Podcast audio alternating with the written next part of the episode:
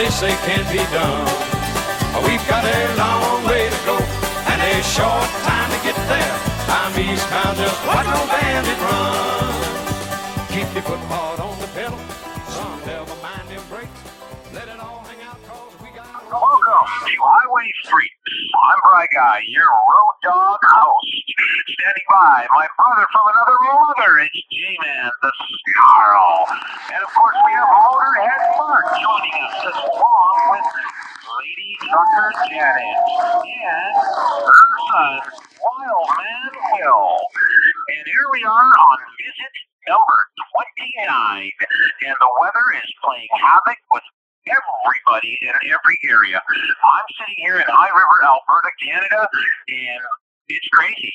I've got snow since 3 o'clock this afternoon, and this morning we had nice sunshine. How about you, Mark? Where's your weather? What's the situation there?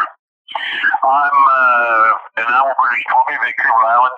Today it started out a little cloudy, then the sun came out for a few hours, then it started to rain, then we got slushy kind of wet rain, then we got hail, and it snowed for just a moment, and then the sun came back out.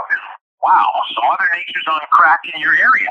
How about you, Jay? I'm in Calgary. I've got the air conditioner on. All right. Okay. So I'm not kidding you. I'm under a blanket. I'm freezing, but the dog's happy. Oh, there you go. That's effort, girl. So, Janet and Will, you're on the other side of Calgary today, so obviously you must be experiencing the same type of weather, I think. Yeah, we've seen rain, snow, you name it, we've seen it today. Yeah, it's somewhat kind of messed up, and it's just kind of weird, because yesterday I noticed I went to like a neighborhood that was 15 minutes away, and it was just like rain and snow, and then I come back into our neighborhood and it's nice and sun shines and everything. It's crazy. I don't remember any type of weather like this in April in Alberta of this length of time, and I don't know. I guess maybe we'll see spring in May. This is normal in Calgary. Yeah. Oh. Okay. Or the old adage, wait 5 minutes. Right? Yeah. That's right. So, yeah. For Mark, it's probably wait 10 minutes. Or at least 10 minutes. There you go. So we got lots of things tonight. We are actually featuring Darby Mills, the first part one of the interview that I did with her on Bry Guy's one-on-one bandwagon. And a little bit of a change. We're going to feature at least 3 to 4 songs of hers from the past and the present from the Darby Mills Project. So I'm really, really looking forward to that interview tonight as well. As far as my topic, let's go. I'm going to do a movie review. You heard my last one, and, well, mine are kind of very different than original, and not just my own horn, but we're going to be doing Elvis with the new movie Elvis that had Austin Butler as Elvis. And I'm also going to be talking about the ongoing urban legends of the United States, just to creep you guys out. What do you got on tap, Mark? Well, I'm going to talk a little bit about logging on Vancouver Island, and unfortunately, our favorite Prime Minister has crept back into the news with different stuff, and I'm going to talk a little bit about that tonight. Don't you just love how he buries himself, and then he comes out smelling like a rose? I don't think he's going to come out smelling like a rose by the end of this. I think there's enough going on right now that some stuff's going to start crawling out of the woodwork. I hope so. I really do. 4 more years of that guy. I don't know. We won't have a country. Exactly. Yeah. Well, nobody have a country. Our country's destroyed already. Canada is broken. That's how it was said. G-Man, what do you got on our tap?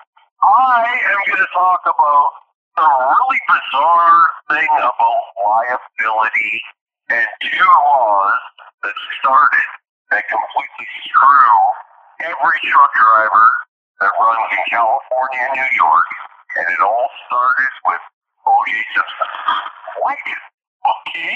Yep.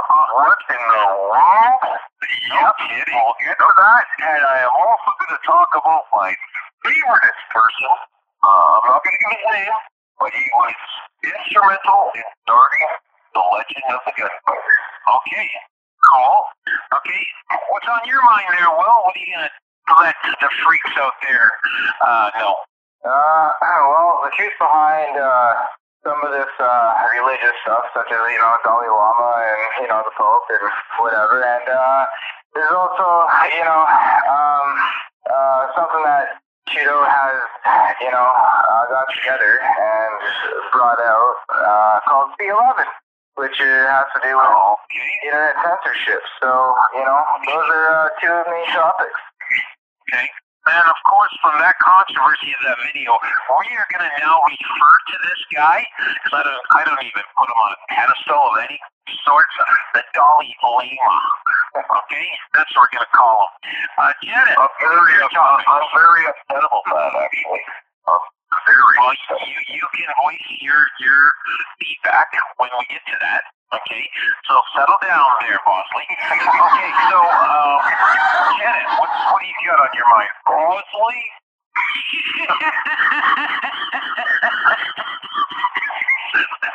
It came to me.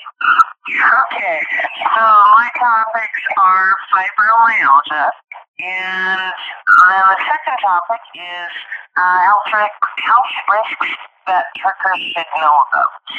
Oh, okay. And what they can do to kind of help themselves if they're having health issues. All right. Okay. And what we're also going to do is we're going to break three times throughout the podcast, maybe four. And in those times that we break, instead of putting our usual commercials, that's when we're going to have our Darby Mills songs that we're going to play as well. Okay, so let's start with, I don't know, I get to pick one. So let's go to Will with the Dalai Lama. A lot of people are now finding out about the video that got released where, the Dalai Lama is literally asking a kid to suck his tongue. And if you do the research on this, you'll begin to realize that he admitted way back in 2018 to knowing about the sex abuse of Buddhist teachers since 1990. So the Dalai Lama isn't alone in this area. In fact, there's plenty of others to yet get exposed. And ironically, the ones doing this seem to have that quote-unquote elite type of power. When you think about this and put it into a broader perspective, it goes into going into another subject of Jeffrey Epstein and all that other stuff. There is. Since this has come out, there's actually videos of, there's actual documentaries done now of kids who have kind of got failed by the CFS system, and they literally, when they don't want when their families don't want them, they literally auction them off. They walk up and down, these aisles and stuff. And I mean, this can be found on YouTube. You just gotta search for it. But this just brings up an issue that has been accumulating over the centuries. Not centuries, decades. Sorry. Possibly centuries too. But right now, everything's about to get exposed. It's funny how it went from, people saying, oh, this doesn't exist, to, Harvey Weinstein getting taken down, and now the Dalai Lama, this should disturb people, because I can't say never, but You don't find many videos out there of a Dalai Lama or a Pope going up to a kid saying, hey, suck this or touch this or touch that, right? So yeah, if they're getting pretty ballsy at this point, because it's literally on public display for everyone to see now. And, you know, people are starting to wake up for the quote-unquote woke. But this issue needs to be fixed and addressed. This isn't just one Buddhist. This has literally been happening for decades. Like this is absolutely disgusting, and they're the ones saying that, oh, we love children and stuff. Yeah, I see why you love children now, bud. So I want to ask you something really bizarre. Really bizarre. I want to ask the panel all about this. Go ahead, Jay. Okay. I grew up. My mother used to read these books, and they were the diary that was published of the Dalai Lama, the former Dalai Lama we have today. Now, he predicted the chaos we are seeing today. And I never paid much attention to it when I was growing up. I always kind of thought that, you know, yeah, another fad, yeah, go ahead, Paul, go ahead. But now I'm understanding more, and I always had a great respect for the Dalai Lama. I really did. This was a blow to me. This is inexcusable. What's your thoughts on that, Mark? I remember when I was a kid, we got taught a little bit about the Dalai Lama when we were in school. And he was this great, peaceful, knowledgeable guy. It was all about, what do you want to call it? It was all about how to come up with ideas and ways for people to get along. And he started bringing meditation to a different level with people in the Western world. And then I heard this stuff, and quite honestly, Brian, I didn't know about it until you told me today. So I looked it up a little bit, and I was sick. Yeah, like this is not peaceful. This is not. I mean, I don't care what he says.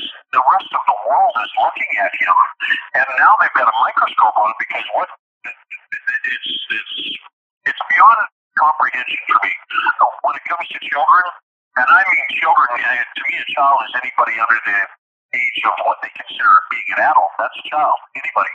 And if somebody came after my 14-year-old boy or 14-year-old daughter or 15-year-old, they're still my kids. That just, don't care what you say. You want some child to do that?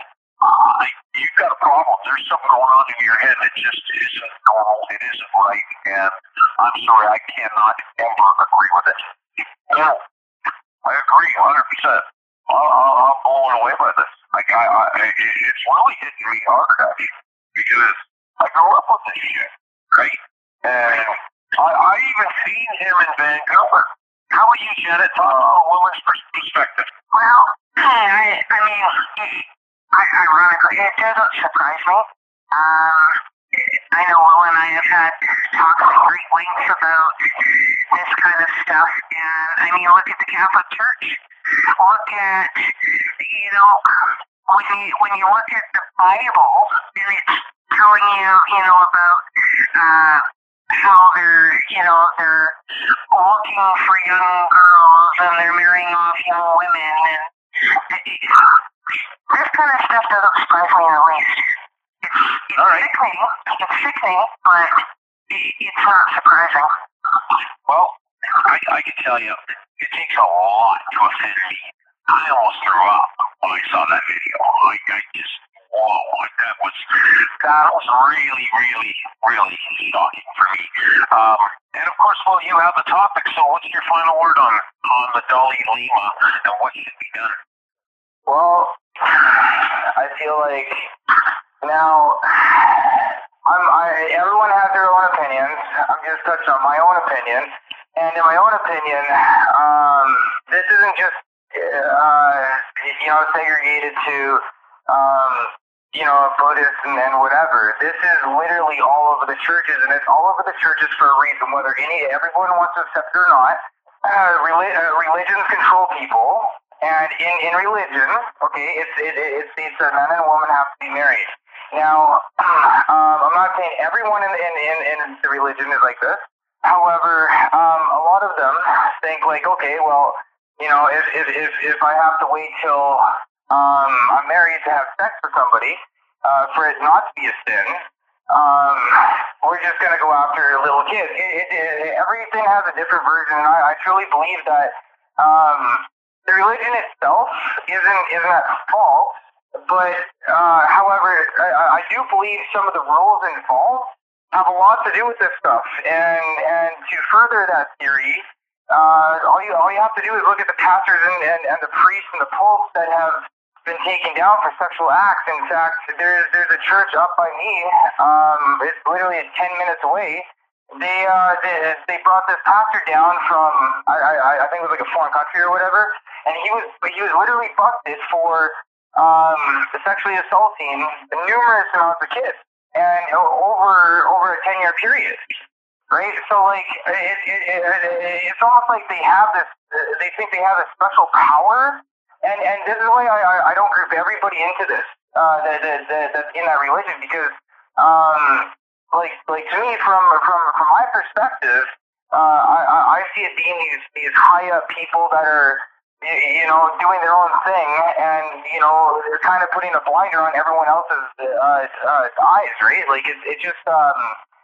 This personally doesn't really surprise me, because like of the research I've done regarding the Pope way back in the day and all this other stuff. But when you Google up, and I'll tell you this right now, if you Google up Dalai Lama sexual assault charges, you'll find this stemming all the way back from even before 1990. You know, it's just like It's existed, it just hasn't been public until, well, really now, right? Okay, so I want to get off that topic for sure. I'm glad you guys all had your feedback on that, and let's just move on, because we don't really want to carry on with that. So, yeah. No, okay, that's all anybody needs to know. Okay, so Mark, you got something to talk about for logging, and we all know that logging in BC is definitely, well, it doesn't seem like it exists anymore. Maybe you can clarify that. Well, as a young child, I grew up in spending a lot of time on the couch and lake on Vancouver Island, and about 1973, we were camping at the lake right beside a log dump. And what we call now fat trucks were just called off-road logging trucks back then. And they had 16-foot bumps, and they were bringing down some of the biggest trees you've ever seen to the lake, pulled off the trucks, and put it in the lake into the water and sent off to all the different mills on Vancouver Island. Yes, as time has gone by, we've lost most of our mills, which is really disappointing. But as an ex-logging truck driver myself, I have been, unfortunately, privy to watching our logs hit the water, get pulled out, put on a freighter, and sent to China. They do all the milling in China, and then we buy the wood back in different products, whether it's 2x4s, plywood, whatever the heck it is. And we're spending, they say it's saving us money. Well, it took an industry and changed people's lives forever. Where it changed. I had cousins that worked at Big Plywood in a sawmill. I had my fire chief, his father and him used to work at a mill out in the Neuse. And this was livelihood. We made some of the best products on the planet with the best wood ever seen on the planet. And now we send all our wood off, or we use it for pulp and paper. Now, a lot of people are against logging. And I get it. A lot of people, some people call them tree huggers, whatever you want to call them, a lot of people are against it. I am not against it. And the reason why is no matter how you look at it, there are things set forth in the government that promote growth in the forest. You cut down one tree, you plant three. And that's just the law, and it has been for a while. So, as a logging truck driver, I was okay going out to the bush with a load of logs in my truck and bringing it down to the log sort. And I'm not okay with it being sent off to China. I never have been okay with it. I don't appreciate it. I don't understand it. But I do get that we need paper. We need products that come from wood. And it's a renewable resource that, you know, you cut out a patch of trees 20 years ago, you've replanted that area with 3 times the amount that you cut down. You're going to be able to go in there in 20 years. So, let's say back in 2003, they cut a patch, an area down. And now, we've gone back in 20 years later, and it's not old growth. We're not taking down trees that are protected. There are stands of hemlock, there are stands of spruce, there are stands of cedar on this island that are protected and will be protected forever because they're old growth. They were never touched in the beginning and they're not going to be touched now. Sometimes they'll go in and cut down a little bit of an area for safety, like in Cathedral Grove on the way up to Port Alberni. A lot of the stuff up on the cliffs was getting dangerous and blowovers, turn trees into what they call wheel makers. And all you need is somebody to be walking through Cathedral Grove with a branch like that's holding up a 14-foot wide tree. And it comes down and kills somebody. You don't want that. I don't want it. Nobody wants it. So I still stand by the fact that we need logging in this world.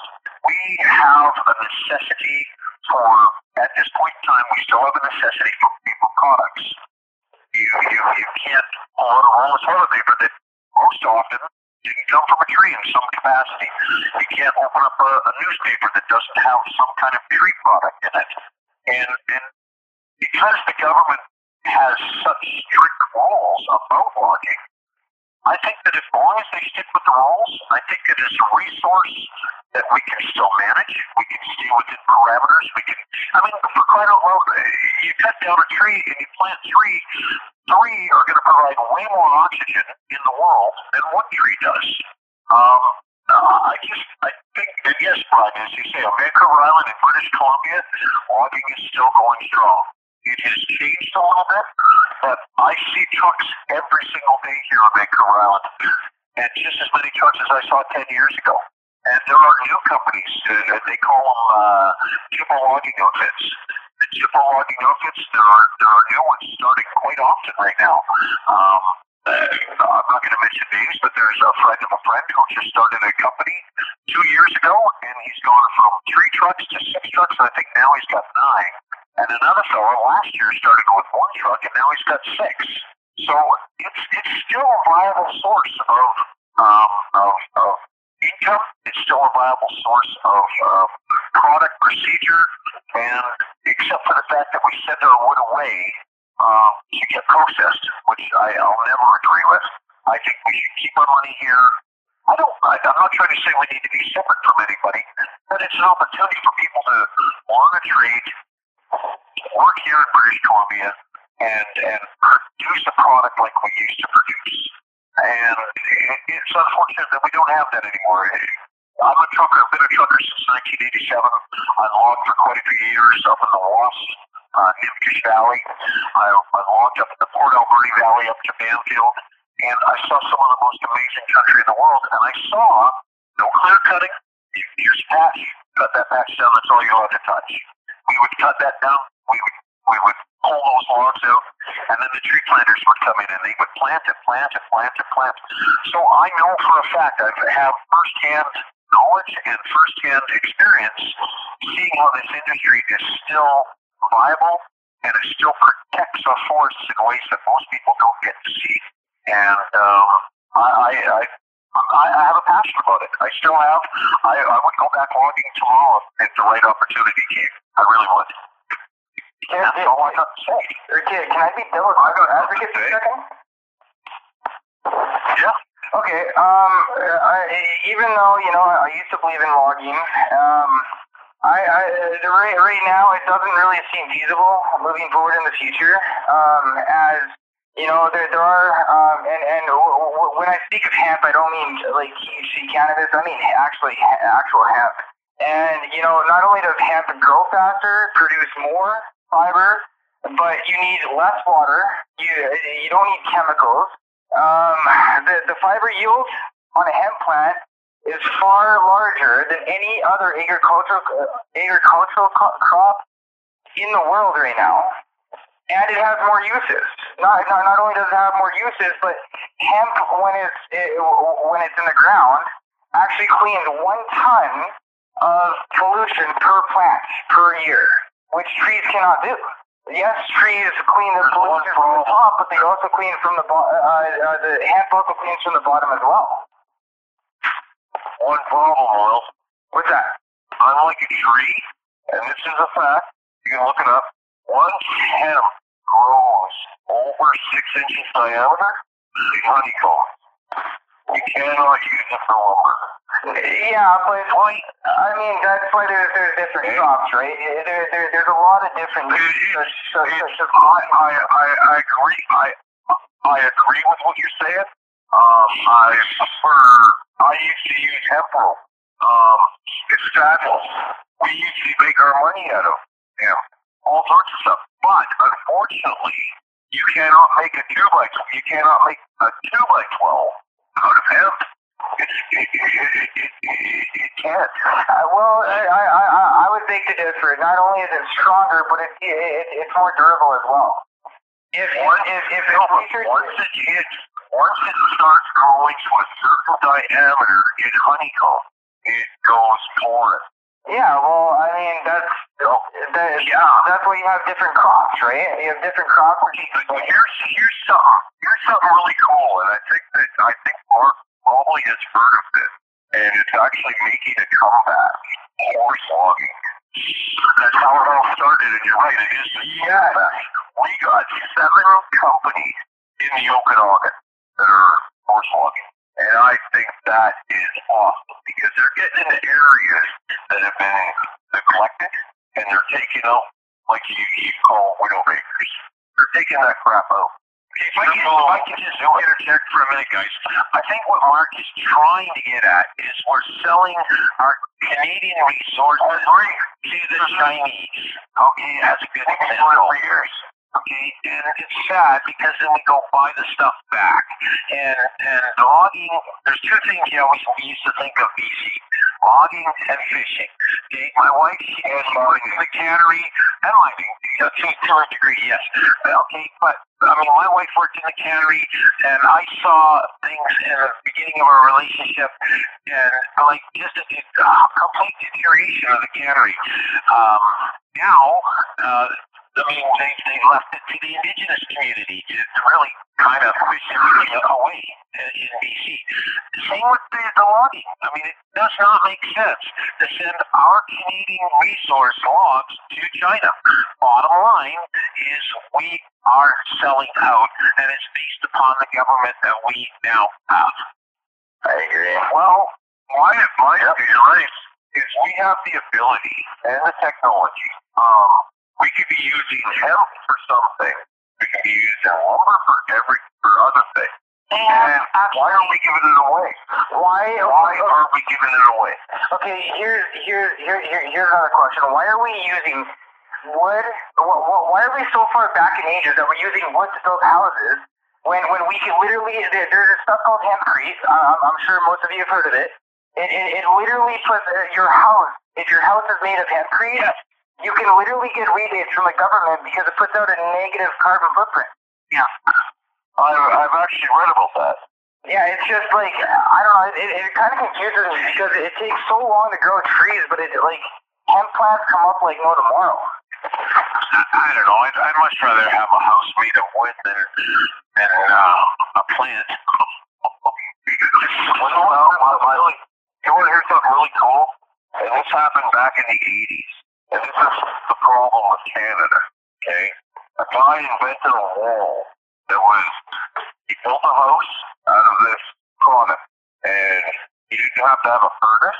He didn't have to have an air conditioner.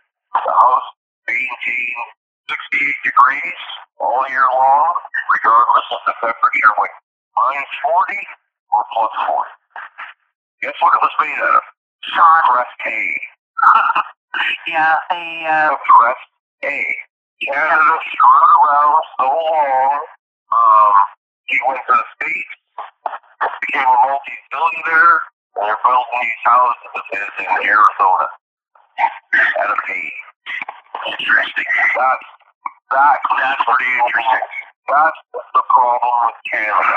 They shit on their ass, they hum and haw, they gotta think about it for a decade, and they gotta make sure that everybody's pockets are lined, and then they'll make a decision. The Americans, they'll buy it and run with it. That's why America is as big as it is. They have 380 million people, we have 30. Makes sense. Yeah, that's true. That's very true. Yeah. Well, I know my last little bit on this. My last bit on this, and it's just a quick response to what Will was saying. I agree with you, Will, that hemp has a place. And it has a, I think it needs to be a bigger place than what it is right now. But I also agree with Jay that hemp, you can't build a 2x10, you can't build a 4x4 with hemp. And there are needs or purposes for it. And I think there is room for both. I think that if we could get together on a few ideas, and you could cut back logging a little bit, you could produce more hemp. But again, you need the space to grow the hemp, and land is getting fewer and fewer acres available to do things like that. So they need to work together. And I think if they did that, the logging industry and the agricultural industry got together and came up with a plan, I think that you could put both of these ideas in play and have a much, much broader choice to put our products together. That's all I got to say. Well, you know, Mark, you know what I think is the biggest problem is? Too much government, not enough businessmen. It's been that for a long time. Yes. Yeah. Well, long time. But now that like I agree to an extent, for sure. But I for the people who haven't heard of hempcrete, I would highly suggest going and research it, because not only is it stronger and more durable than regular concrete, but it actually, you know, you get rebates back on your house for it. Yes, it is true that you probably can't create logs unless it's through, hempcrete, but right now, there's actually companies who have caught on to this and are 3D printing houses right now with the hempcrete itself, right? Because it's able to lay down so well. But yeah, and we're probably going to get some people, I'm not going to call them names or anything, but for lack of better term, they're people who are against deforestation. And a little bit of facts here: if you do the math and you take an equivalent of how much forestry there is in the world, and so for trees, for example, and you research how many tons of carbon they clean every single year, you would realize that. Even after all the cars, all the big trucks, all that pollution is in the air, we're still in a negative footprint. So this anti-deforestation thing, I don't believe in. I'm not anti-deforestation, because I do believe deforestation has its place, especially when trees are too old and you have to prevent fires and stuff. People don't understand the true aspect of this. They just believe what they see on TV. And for especially for the really old trees and stuff, I agree, it should be taken down. And I mean, let's face it, campfires. I mean, yeah, hemp could come in and it's even replace stuff by 50%. But at the end of the day, the people who enjoy sitting by the campfire and stuff, they're still gonna want to burn wood and not hemp, right? Yeah, I can understand that, the crackle of a hemp campfire. I can imagine that. Okay. No. Stop and stay closer, Oil. BC banned in the 80s. BC stopped forest maintenance. In the 90s, they banned free-range cattle herding. Look at the Okanagan now. It's on fire every year. Yeah. Oh, because of lack of maintenance. Ranchers used to be allowed to let their cattle go. We never had brush fires. For the last 10 years, we've had raging. Oh, I was evacuated from my goddamn house. Mm-hmm. And what's behind me? It's 100% government. Yeah, exactly. Okay, so let's see. Yeah, you can debate after we hear this great song. Back in 1982, the Headpins, largely run by Canada's iconic vocalists Darby Mills and the late Brian MacLeod, released Turn It Loud. And the big song that came out of that album was Don't It Make You Feel. Everybody knows this one. If you watch the MTV, you remember Darby as, you know, the sexy... waitress with the cook. Waitress, yeah. Okay, that sold over 1 million copies, guys. And tonight we are going to play "Don't It Make You Feel" right here.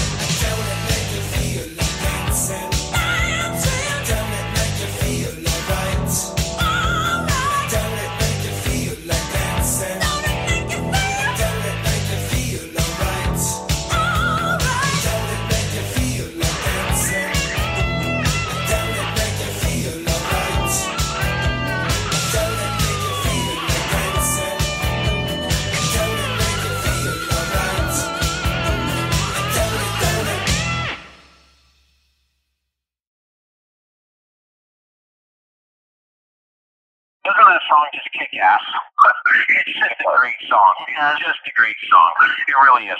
And coming up later on this podcast, you're going to hear Darby Mills' interview with Rye Guy, one-on-one bandwagon, talking about her life and where she is now with the Darby Mills Project. So stay tuned for that, guys. Well, I watched a movie on my days off, and rarely do I watch a movie that really grabs me. I mean, we watched a lot of funny stuff throughout the week. We actually did watch a lot of weird stuff, but once I got into this movie, it was just, wow. Like, I was just so blown away.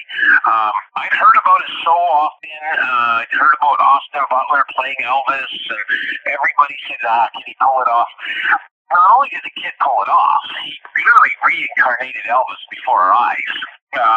So this is my movie review on Elvis.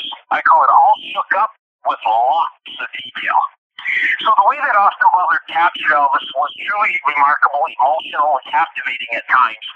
Pure respect for this budding, humble Hollywood star, and he is humble. If you've seen him on any talk shows, that kid is, he's on the right path. So he took an iconic role and he nailed it. He nailed it to the unique nothing but a hound dog wall. Not like Kurt Russell, Jay, who actually didn't resemble the king. Plus, newsflash, he lip synced this whole film. He didn't know that. But Austin didn't know that. Okay. Austin actually sang like Presley throughout the whole movie with his mannerisms, those swaying hips, the attitude. I mean, Butler reincarnated right before your eyes when you're watching the movie. Now, apparently, he actually watched hundreds of hours of Elvis Presley movies and videos to capture the guy's essence. And that is the make of a true Elvis impersonator to an absolute key. Tom Hanks as the lecherous, non-feeling carnival barker salesman sleazeball Colonel Tom Parker, yes, I said it, was nothing short of stupendous. Olivia de Young playing an innocent Priscilla in the beginning of their relationship was definitely best supporting actress material. The overall look of the film, periods and politics of the 1930s to the 1970s are all there in full color, including all those Elvis costumes. And Butler, he wears them extremely well. Okay? I loved how they traced his roots as a poor white boy, forced to live with his white family in a black neighborhood in Tupelo, Mississippi. Spoiler, he finds his calling at a black member's church where he gets the spirit, along with the low-down blues and juke joints where he watches those African-American folk strut their stuff, borrowing the swagger and dress styles of those specific Negro performers. Actually, Presley's outfits were actually inspired by B.B. King, and I didn't even notice. B.B. King and Elvis Presley were friends. They weren't great friends, but they were friends. I did know that. They recorded and done records together. Correct. Picking up on the ever-so-fake Colonel Tom Parker, by the way, that was never his name, liking his chops at the possibilities ahead of him once his performance nearly makes him an overnight singing sensation. From that moment on, we get to witness the usual rise of seeing how Elvis conquers the world of music and to some degree in film in that era. Buying his Mama Gladys her whole clothes, and oh yes, that big Cadillac, played by the amazing actress Helen Thompson. You get to see the relationship with Elvis and his mama. To meeting the love of his life, to letting his father run a great deal of business with the cobra-striking Snake Parker at the helm of it all. The encompassing machinations of Colonel Tom Parker, played so masterful by Academy Award winner Tom Hanks, is nothing short of stupendous. The film very much focuses on Parker at that point of developing such a serious addiction to gambling that he kept Elvis hostage at a Vegas hotel and residency for years. And then you find out later on why that is the case. Elvis finally comes to the realization he can expand his singing career, touring internationally, but the slimeball Parker uses his psychological and financial hold over him with such vicious underhanded blackmail.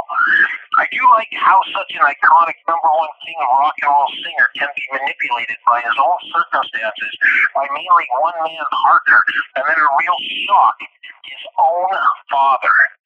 Richard Roxburgh from Moulin Rouge plays his dad, and he shows his acting chops. He brings an old soul of himself, but when it comes to music, your Fry Guy can unequivocally state the 60s, 70s, and 80s was definitely where it was at. And it's a Buzz Luhrmann director film, and he captures everything in Elvis Presley's life. Elvis Presley is honestly one of my favorite artists of my life. I grew up listening to many Presley records on LPs, on my own record player. To sum it up, there's 2 hours or 38 minutes movie. Elvis is a stylish, made a musical biopic, which I don't really like musicals, but this is done so well that it doesn't come across as a musical. It's not just a tribute to the man, but it's a true celebration of Presley himself. The tables is interesting life, and as far as the soundtrack goes, well, it's all Elvis Presley, a.k.a. Austin Butler. What they did was brilliant. It's called stems, and they used Elvis's voice in some of the stuff, but they actually used Austin Butler's voice singing some of the others as well. I like a movie that can provoke the listener to a wide range of emotions, from anger, elation, shock, to happiness. Elvis, the movie, captures it all. It's been a very long time since a movie actually took a piece of my heart to watch it. But Elvis did that. Austin Butler gives the star-studded making performance. His career will actually explode from this movie if it already hasn't already. On a scale of 5 air fresheners, as we always rate them, this one is a 10. So that's your movie review of Elvis, guys. Let's get to Janet and her topic of fibromyalgia. Okay, so basically it's a chronic disorder causing pain and tenderness throughout the body, as well as fatigue and trouble sleeping. It can cause heightened sensitivity to pain, and apparently there's no cure or there's only management for it. It's more often found in women than in men, and can affect any age, but usually diagnosed middle age. If you have other diseases such as lupus, rheumatoid arthritis, ankylosing spondylitis, which is a back issue, osteoarthritis, depression, anxiety, or any chronic back pain or IBS, you are more prone to getting fibromyalgia. They have found that it is mainly genetic, but occasionally someone will be diagnosed with it with no family history. Symptoms are basically muscle and joint stiffness, tenderness to touch, tingling in the arms or legs, problems with concentration, thinking clearly, and memory, also known as fibrofog, heightened sensitivity to light, noise, odors, temperatures, digestive issues like bloating and constipation, headaches, migraines, pain in the face or jaw, also TMJ. Currently, the causes are unknown. Studies show altered signaling in the neural pathways in the brain in people that do have fibromyalgia. Like I said before, it runs in families, but the gene is yet to be isolated. Environmental factors also believed to play a factor in this. Stressful or traumatic events, such as car accident, PTSD triggers, can actually trigger fibromyalgia to come out. Repetitive strain injuries, another one. Illness, obesity, and of course family history. Diagnosis is usually made through a history of physical exams, x-rays, and blood work.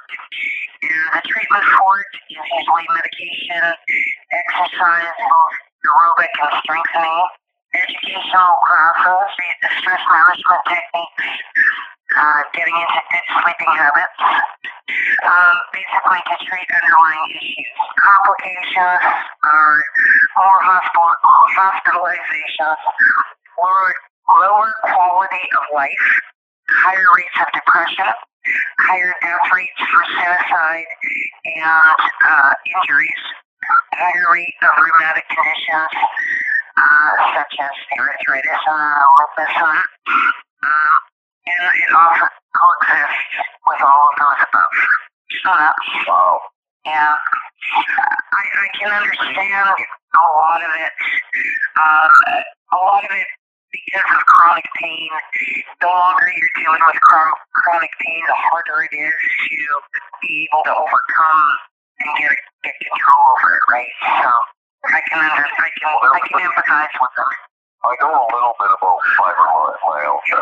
There was a lady, I don't know her first name, her name was Featherstone. Her maiden name was McLaughlin, the man that invented the Buick, the McLaughlin Buick. She had the very first fibromyalgia operation, and although it was considered a success, she lost her eye and it deformed her face. Yeah. Like cured her. That was like her grandmother. Oh, wow. Well, I know. That was my mother's grandmother. Oh, wow. Yeah, and I know. The operation was performed in Vancouver. Oh, wow. I know of a set of twins, identical. One was diagnosed with fibromyalgia in her 20s, and the other twin, as of today, still doesn't have it. So when they say genetics, it makes you wonder, because they're they're the same age. If I can just stop in there for a minute. I do know that when I was on Vancouver Island and I was selling life insurance, I came across so many women that had fibromyalgia, and it was staggering. Like, I would say probably the ratio was like 3 to 6 for everyone that I was writing up on policies. And I don't know, Mark, have you come across any women who have fibromyalgia on the island? Actually, I have. I dated a really wonderful lady about 3 years ago. She's moved to Vancouver now, but grew up here in Vancouver Island. She had fibromyalgia, and watching her experience the pain and the discomfort that she went through every time she had a bit of an attack. Sometimes it was just there. It wasn't an attack. Yeah. Just she'd wake up, it was there, and she had to carry on. And it was so hard to watch and see her get ready to go to work and come home and feeling just as painful as she was. She tried all kinds of different treatment, all kinds of different medications. There was a little bit of success with some CBD stuff. I don't know enough about CBD oils and stuff, so I'm not going to comment on it. But she did have some success with it. But it, like you say, there's really no cure, and she's going to have it forever. So just normal things like eating together or sleeping was painful, walking was painful, making love was painful, cooking dinner was painful. Everything. It was so heartbreaking to watch. I fully empathize. I deal with chronic pain all the time. Because of all the back surgeries. Well, on that topic, I will let you know, guys, next week I'm going to do something on a different note of a topic, and it's something I swear by. I just turned my wife on to it. It's called turmeric with ginger root. Yeah. And I am telling you, it is an amazing godsend. I had chronic pain with my knees for the last couple of years. Since I've been on that turmeric, I don't have any issues with it. And then I turned Carol on to it because she has hip issues. And now she has real problems. Like, she's starting to notice the benefits. So I want to tell you about some amazing qualities of turmeric. And if you guys aren't using it, I highly recommend you try it, because I'm telling you, it works. It's amazing. Amazing, amazing, amazing. Yeah, it is. You know why it works, though? Why? It works on reducing the inflammation, because inflammation is what causes your pain. Ah, okay. Yeah. I wonder if your mother dies. I know her Russell doesn't.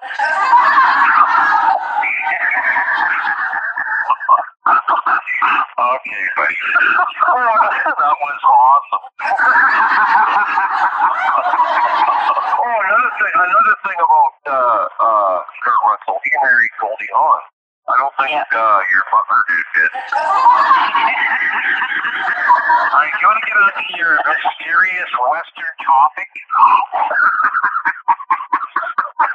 Hey, that's awesome, Jay. That's great, buddy. Do you know why Kurt Russell is awesome? He's awesome. He's like a man. He's like a man's man. He has a man crush on Kurt Russell, okay? I can tell. What? Kurt Russell, the movie? Let's get mad. You know why he wore an eye patch? It says, think, what's the... No, that you're... Oh, you're not a guy to go. It all makes you go anyway. Oh, I like it. There you go. There you go. Sorry. Okay, worship your little Elvis guy. Okay. Do you want to get on with your topic there, cowboy? Or should I say cowgirl? Okay, we are going to take a jaunt back in time, long before that butler guy. We're going to go back to 1865 on an argument that would set the stage for the Wild West gunfighter. And this is our hero, oh my hero, lost a gambling debt and didn't have the money to pay up, so he put up his father's watch while he could get the money. The man-made pot that he lost to haunted him, constantly showing him the watch. Our hero walked out in the middle of the street, said, "You wave that watch one more time, I'll shoot you dead."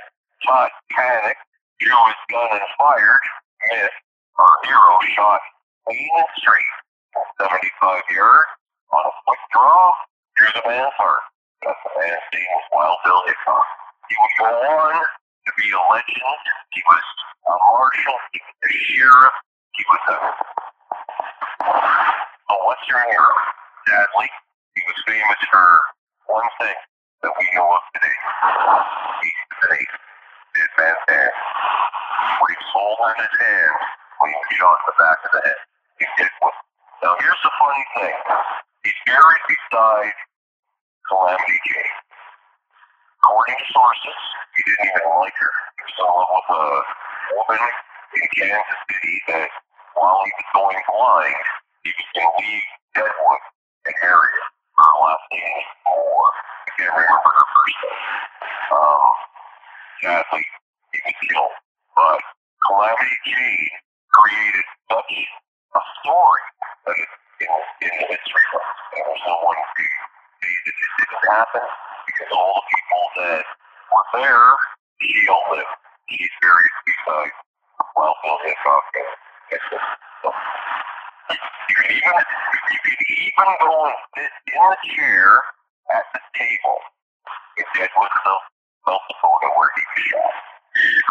And that's how the legend of the gunfighter started. He didn't really elaborate. Butler Hickok. Shut up. Okay, he didn't really elaborate on how he was shot. Was it a grudge thing or what? I can't remember the last name. So I can help with that. I don't remember the young fella's name. It'll come to me, but I know a little bit about this story as well because I too am very enamored with the Wild West. All began. When he was in Deadwood, when Wild Bill was in Deadwood, he was absolutely known synonymously in Deadwood as a poker player. And played cards every day, every single day. And the kid, as you say, who killed him, had lost to Wild Bill. And a couple of people at the table made fun of teased this kid, basically, if you will. And they taunted him, and they taunted him, and they taunted him, and well, Bill was a bit of a smartass. He was a little bit arrogant. And if you ever actually watched the show, Deadwood, there's the fellow who plays Wild Bill did a very good job. And so, as you see, aces and eights on the last poker hand he ever played. He had a winning hand, and the kid, yes, Dick was not going to let Bill win that hand. There's no way he was going to let him win. He had already taking all this kid's money, didn't want to give him another chance to get back in the game, and the kid from behind pulled up a gun, and out of sheer anger, frustration, a little bit of peer pressure from the other people in the saloon, killed him and shot him from behind. That's good, Mark. I just want to add to that. The guy's name was Jack McCall. that Jesse Cole, that killed oil bill, and it was to avenge his brother's death. Yikes. No, that's not true. There's speculation about that, Brian. I'm not going to say yes or no. There is speculation about that. Like, he did lose. He went there, he had a grudge, he played cards, he lost, and he was in behind in the crowd. And he might have been sitting there wanting to do something about his brother. But the other story is that Jack McCall was there to kill Wild Bill with the help of everybody else, egging him on for him abandoning him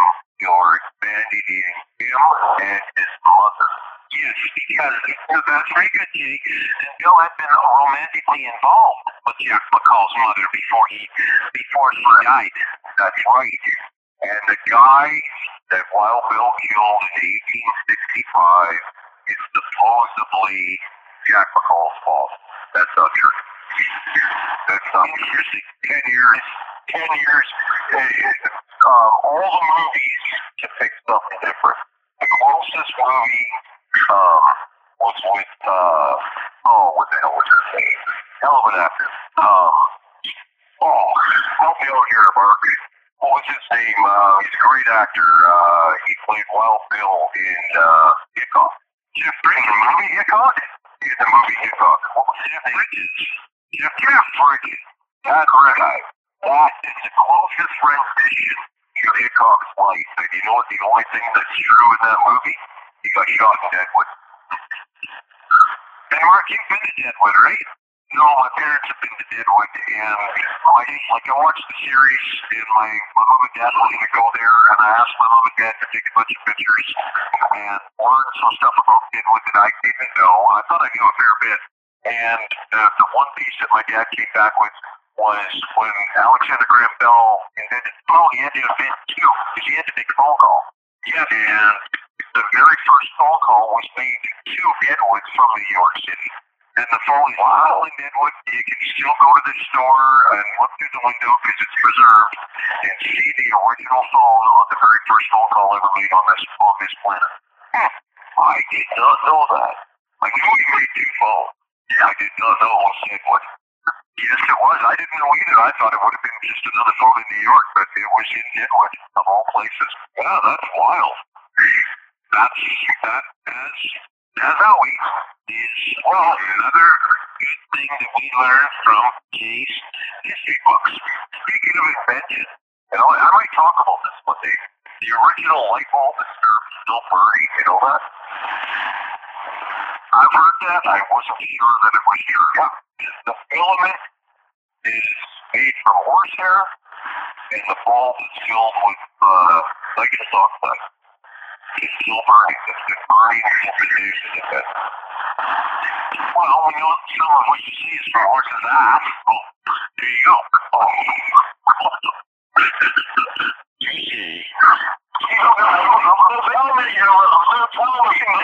Brian's a little butter. I think so. I'll get a little butter, Brian. I know. Did they show the part of when did Butler do the gay scene with an Elvis Mafia?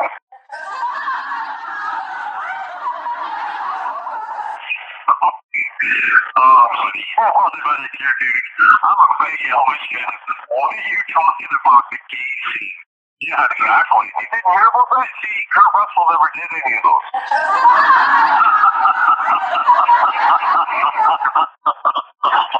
Oh, man.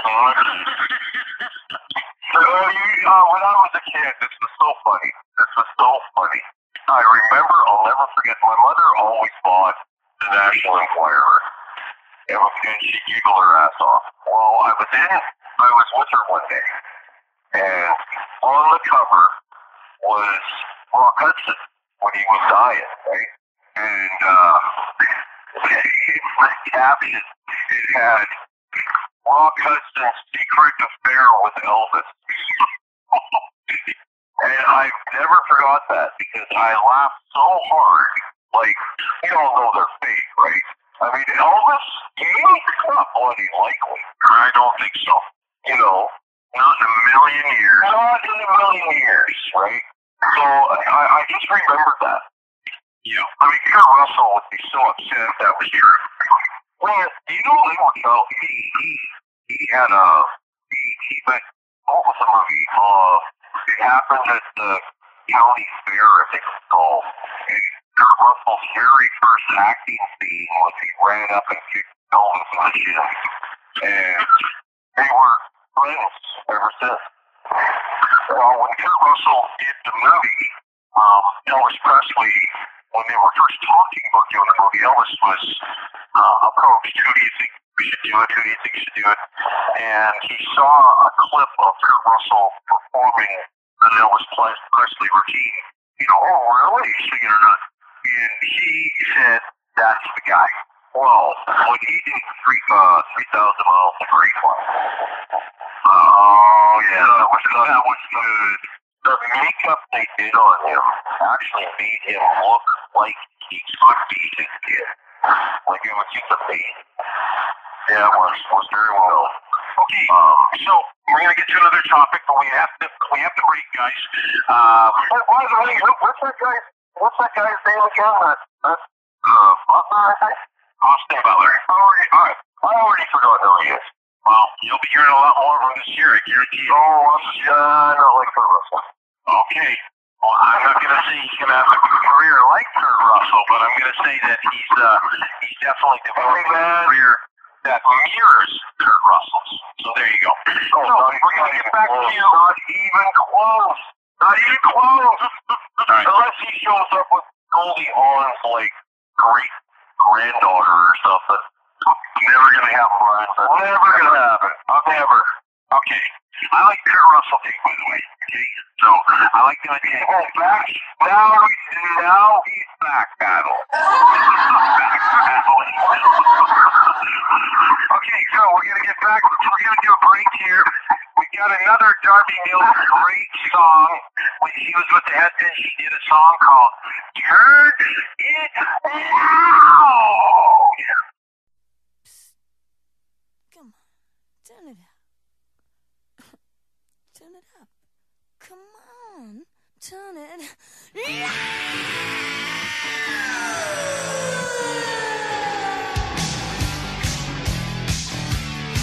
Time to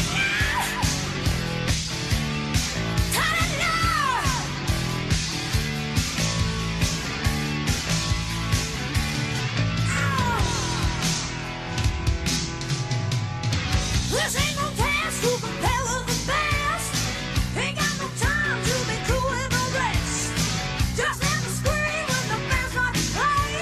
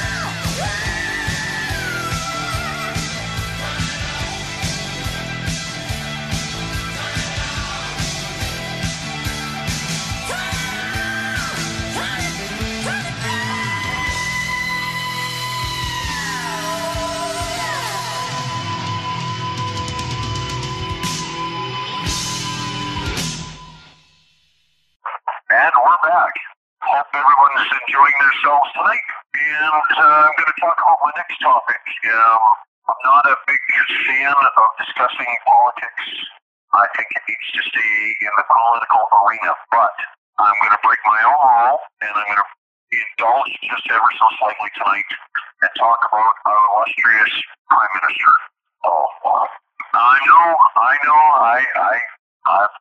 not a fan of bringing anything up, but his entire cabinet is leaving him. This issue with the student that did or did not happen back when he was teaching has come back up to prove to show a little bit. I know, and you know, there was at that time when they settled out of court at $2.25 million. Basically, all of us called it hush money. It has come back into the limelight, and he announced he was in Regina, I think it was today, talking about his new budget. And some reporters brought that back up, and one of the reporters was actually escorted by security out of the grocery store where they were having their little interview. The same kind of ideas, the Dalai Lama issue that we talked about earlier this evening. Here's a teacher, and I mean, we've heard it throughout the decades of student-teacher affairs. But because this man is the leader of our country, you have that kind of background and that kind of history, and our government is still supporting this. Now, I'm not going to say behavior because, you know, again, at that point in time, there's no evidence. Now, apparently, there's evidence. And I don't think it's like a dog with a bone. They're not going to let it go until they can actually bury this guy. So my issue now has kind of sort of shook me up when Brian and I were talking earlier today. See that little segue shook up? That was Wesley. Trudeau. Yeah. I love it. So, anyways, it rattled me a little bit today when Brian and I were talking about the Dalai Lama, and you know, I put my phone down and I picked it up when I was waiting for a load, and all of a sudden this little blurb came on about Trudeau, about the interview, and about this student, and then about the fiasco that he's trying to put forth with our budget right now. Everyone knows that Trudeau has had his way with our money. He's had his hands in our pockets far too long. His carbon tax, his this tax, and the other tax, basically putting so much money together so that when he walks away from his office, not only are we going to be broke, but he's never going to be broke again for the rest of his life. Not only is that criminal, the man should have long ago been put in jail. Never was put in jail, found a way to get out of it, and he just keeps making so many unbelievable, like, monstrous mistakes. And now with this budget talk, certain people with a husband and wife and children at home can receive $467. I don't give a rat's patootie about $467 when it comes. Yeah, groceries are expensive. I'd love to get $467 off. But can you give that to me every month? That'd be great. I'd appreciate that.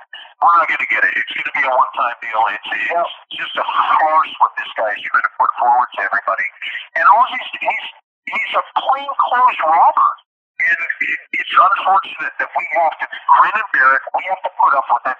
And the election system that we have in place screwed us so bad because the East is so heavily populated as opposed to the West that their votes, no matter what we try to do and what we did try to do, this politician managed to stay in play and create more debt and more detriment to this country than any politician has ever done in their history.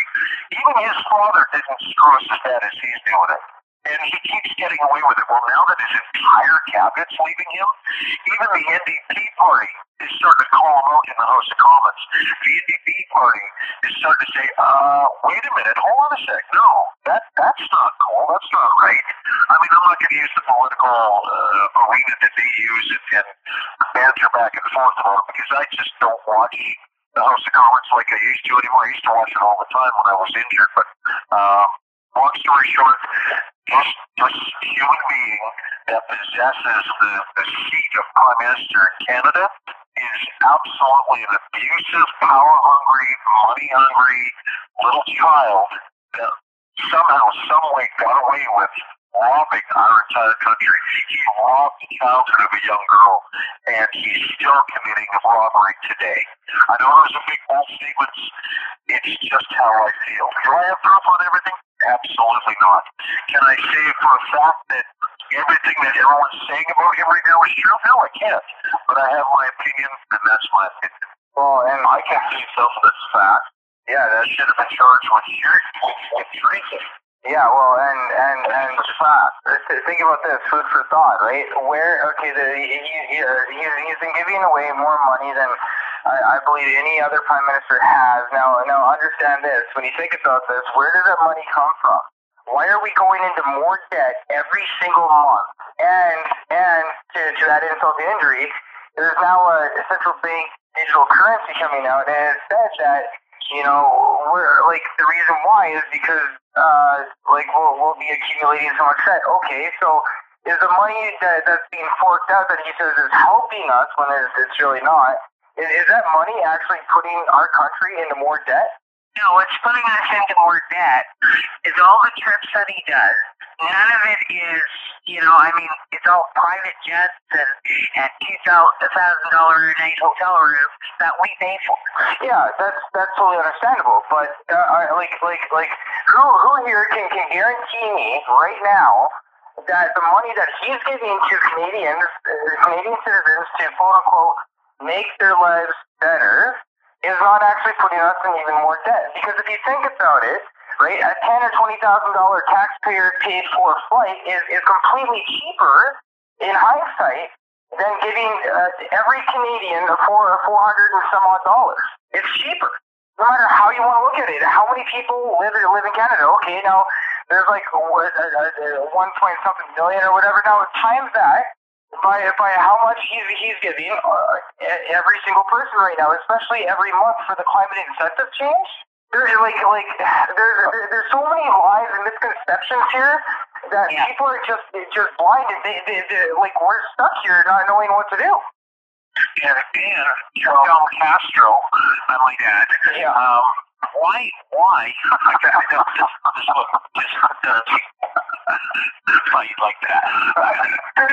don't get this. Why can a government? Okay. Yeah. Tax bracket. I don't know what you guys are, but I know I just like tax, and it just boggles my mind how the government's free, as far as I'm concerned. Why can they take a severance tax from someone who doesn't lost their job? Because, I don't understand how they can do things like that. Like, you shouldn't be allowed to take a severance tax. Period. Yeah. That's your money. You don't got another job. So I lost a job at Feed. He claims he worked for the Golden Goose. And then one day, that job was over in Red Deer. And you know how much money they took in his severance package? It's disgusting. It's absolutely disgusting. $20,000. $20,000. Like, that's what? I know, but do you know why? Why they did that? Why? It's under Canadian law. Yeah, but it's not really considered income when you lost your job. It is. It is no different. Yeah, it's no different than EI or. You know how you win the lottery in Canada is tax free, right? Uh-huh. That's a sham. You know why? Why? You have to deposit in your bank. The second you put that into the bank, you gain interest. Yeah, you pay interest. You gain income. Now they tax the whole thing. Oh, there you go. No, they actually only tax the money that you make on it. That's why if you give it as a gift to somebody, you end up paying on, if you give a person $100,000 from your winning, and they invest that money and it makes money, it goes back on you because that's still technically your money. I didn't hear it. You gotta do what the guy did back in the 90s. He went to the lottery corporation bank and cashed the check and demanded cash. He got cash. It was $800,000. They charged him a fee for the money. He went across the street to a lawyer and sued the bank, got $2.5 million. Me personally, I would never put my money into the bank, and the reason why is, like, there's so many videos on YouTube right now where people are trying to pull every single cent out of their account, and they can't because the bank doesn't have the money. The bank doesn't have your money. They don't keep your money. They take your money and they lend it out to other investors, and then they make a percentage on that that you can't even touch. Yeah. I don't believe in savings accounts. I don't. You have to pay interest on it, and by the way, you have to fall above a certain threshold in order to even make any gains on that savings account. It just does. It's not logically. It doesn't logically make sense. And the second option to have a bank account. If you have to have a bank account, and I was told this by my financial advisor, just because by law you have to have a bank account to have a job. Yeah. Right. Now you take all your money out of the bank except to cover your bill and leave under a dollar. That way the bank has more money to gain more. Okay. Now speaking of really half-baked crap, can I talk about my last topic? Absolutely. All right. You'll remember this. This is a law that's actually on the books in Canada and in the United States. It goes back to horses and buggies.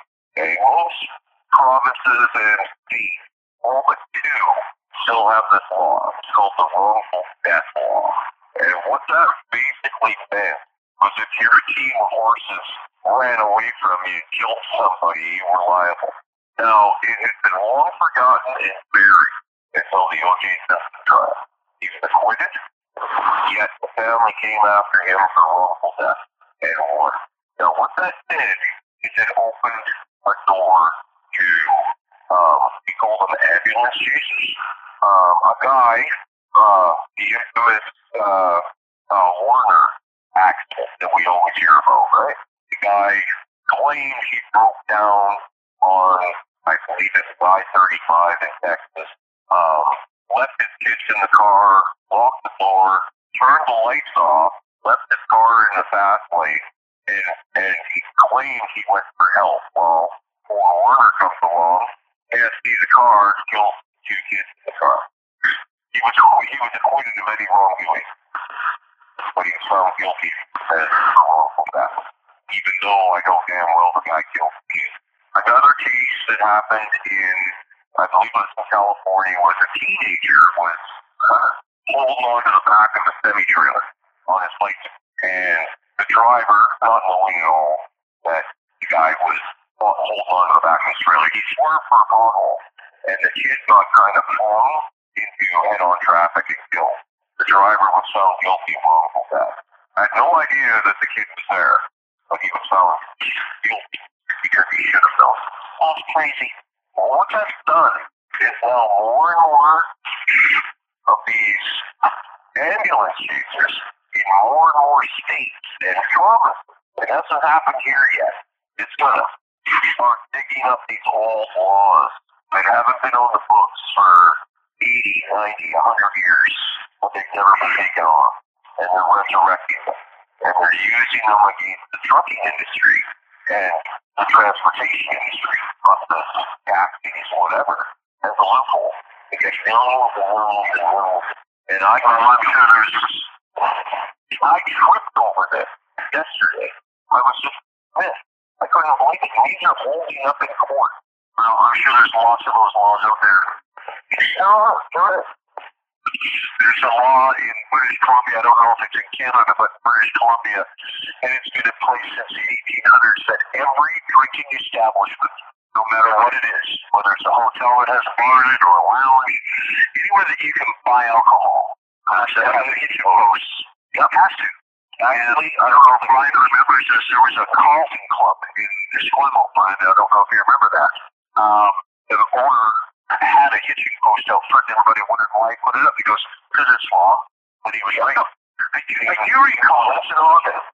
In Okanagan, and this did happen. It happened 6 years ago in a little town called Okanagan Falls. The owner of the hotel got into a kissing contest with the government, and that's what they eventually got him on. And shut him down. Actually, yes, I remember that very well. I stayed at that hotel. Yes. Gray Falls, yeah, I remember that very well. The Hipsy Falls is still, the hotel closed down now, but the Hipsy Falls is still there. Yes, it is. Yeah, there's another law that's reasonable for it. In California, it is against the law to eat an ice cream with one leg off the walking board and one foot on the ground. Wow, man. You know why? It goes back to the days. It goes back to the days of horses. Yeah, aren't those called willows or something? Those are the old ones that are still on the files and. Yes. Well, maybe you could do a topic on that there, G, and a future topic. I should. I remember Vancouver had a really stupid one that they advertised because it's so freaking stupid. It goes back to the days of stealing ships, and it had something to do with if you were Shanghai and you managed to get away, and but you had to call, you would be fined $25. Yeah, wow. Yeah, it was a whole show. I remember reading that at the police museum. It was an actual law because people were faking, and that's what it goes back to. It goes back to fraud, and people would fake in Shanghai to get money out of shipping companies. Wow. So to stop this, the cops came up with this law. There you go. And it worked. We're going to give you that top on the books. I'm going to give that topic for next week. Stupid laws that came in the snarl. There you go. You bet. So, let's start with the urban legends of the United States. You're carrying on all the different states. Last week I told you about the ghost of Mr. Q. We were going to get into that. It comes out of Delaware. So, Samuel Q was Chief Justice of the Delaware Supreme Court in 1741. As the story goes, he didn't always get the respect he deserved. People frequently made fun of his name by mimicking and sneezing while he walked by. Achoo. After his death, he enacted his revenge by sitting under a poplar tree and staring at certain individuals that mocked him. And then he'd wander the courthouse and generally creep out Delaware by being a pesky ghost, such as pulling on a man's coattails or touching women inappropriately and giving them that cold, icy feeling. So there you go. We have a pervert ghost in Delaware. Okay, Florida. We have the gravity-defying Spook Hill. Now, this is kind of interesting. It's a phenomenon that actually is a true... It happens to this very day, and it's actually real. Cars are parked in neutral. They appear to roll uphill. The legend states the hill is either the site of a Native American burial ground or an epic battle of a native chief going against a very large alligator in a battle. The actual truth, though, guys, is it's just an optical illusion created by the hill's landscape surroundings. The cars are actually rolling downhill, much like when you park, watching a train. You ever done that? And all of a sudden, it feels like your car or truck is going sideways. That's how it works. Kind of crazy. In Georgia, we have the ghost town under Lake Lanier. Now, this is creepy. This is really creepy. At the very bottom of a very deep man-made lake called Lake Lanier lies almost fully intact numerous towns, ferries, a racetrack, and multiple cemeteries. Now, back in 1946, the Georgia government was determined to create the largest man-made lake in the state to capitalize on tourism due to the incredible climate that it enjoys. After getting congressional approval and trying to avoid an enormous cost in relocating several small towns, they made a very great decision. To create the space, they flooded the lake area after presumably getting all the townfolk out of the towns, but they were dead wrong. Today, Lake Lanier has a very eerie feel about it. There have been an unusual number of freak accidents since it was created, including 17 suspicious deaths. They don't even know how they occurred back in 2011. They're mostly drownings. That's how they kind of sum it up. on a calm lake, which is weird, but numerous people have actually reported arms of lakes pulling them down into the depths of the lake. However, no evidence is linked to this, leading many to believe that the restless spirits haunt and roam the lake to this day. In Hawaii, we have the night marchers. According to Hawaiian lore, they are not evil spirits, but they do demand respect. The night marchers are spirits of ancient Hawaiian warriors who march at night around the islands to protect the sacred areas. Legend says that if you look directly at a night marcher, you will be marked for death.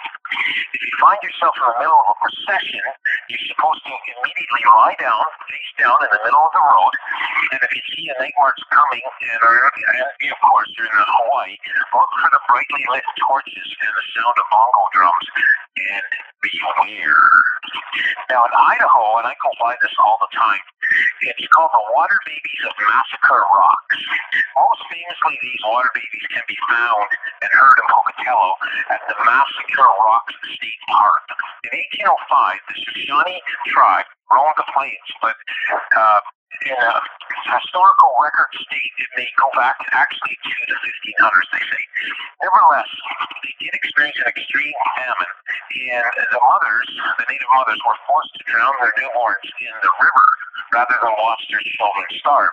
Today, many tourists have actually claimed if you sit quietly at these rivers by Massacre Rocks, you'll hear the sound of babies crying. And I'll be the first to tell you, I have heard this. I pulled over one night by these rocks. And that scared the living crap out of me. It sounded like babies. I have been there. I've been there, and it's an eerie place. Yes, it is. There is nothing nice about it. The other Shoshone legend about these babies is they grew gills and fins became evil fish, luring unsuspecting mothers to the river to drown their victims in it. Last but not least, now this one will blow you guys away, Holy the Clown, Chicago, Illinois. Illinois urban legends, specifically in Chicago, surrounding a killer clown, actually a creepy clown craze. You might have heard this creepy clown craze that was going on several years ago. Well, this is predated before that. It was actually in 1991, sparking intense public controversy and even caused the city of Chicago to have localized hysteria. They were actually they had a curfew back then because of this weird-looking clown. The basics behind the whole the clown or that a strange clown was seen in full costume stalking school playgrounds in Chicago in the middle of the day. He would get young children to enter his van with candy or pry him with the idea that he had a puppy in it. I'm sure you've heard of that before. The macabre legend, though, spread to this particular clown or clowns because there were numerous sightings of them, and they just basically they said that these people were child molesters, serial killers, or a deranged maniac who would sexually assault and murder children. Holy the Clown was named after Damon Wayans, a sadistical character back in the 1990s variety show in Living Color. Somebody just took it upon themselves to become Holy the Clown or Holy the Clown. So even some sightings said this evil person was carrying a sock, which he would use to hit the children with. So Holy doesn't play that.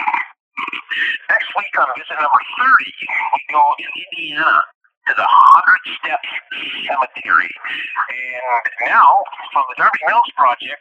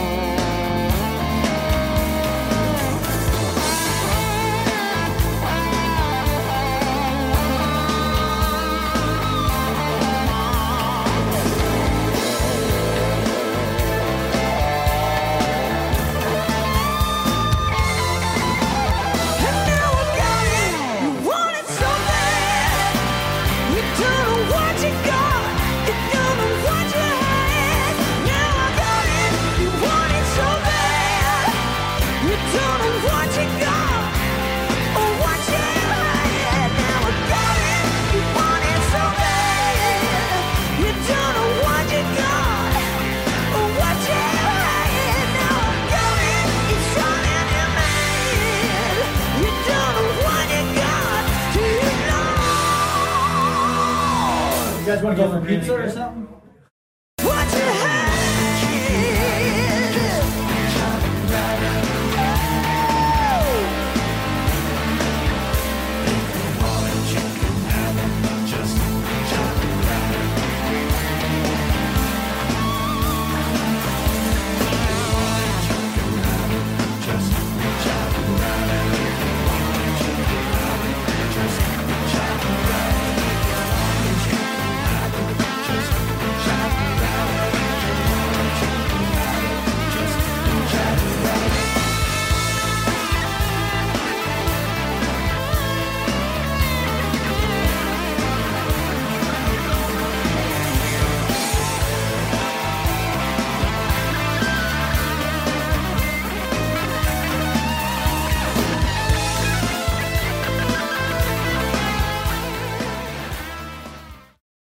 The Force, Luke.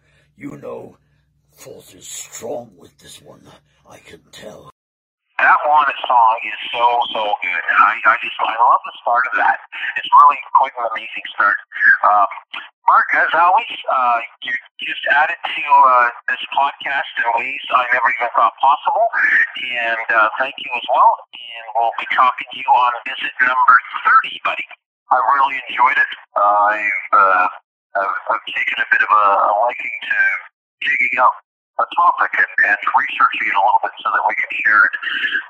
As far as Darby Mills and the Darby Mills Project goes, I've known Darby since about 1984. Her and I have talked about it many times, and maybe I'll share that story one day and tell you guys how we met.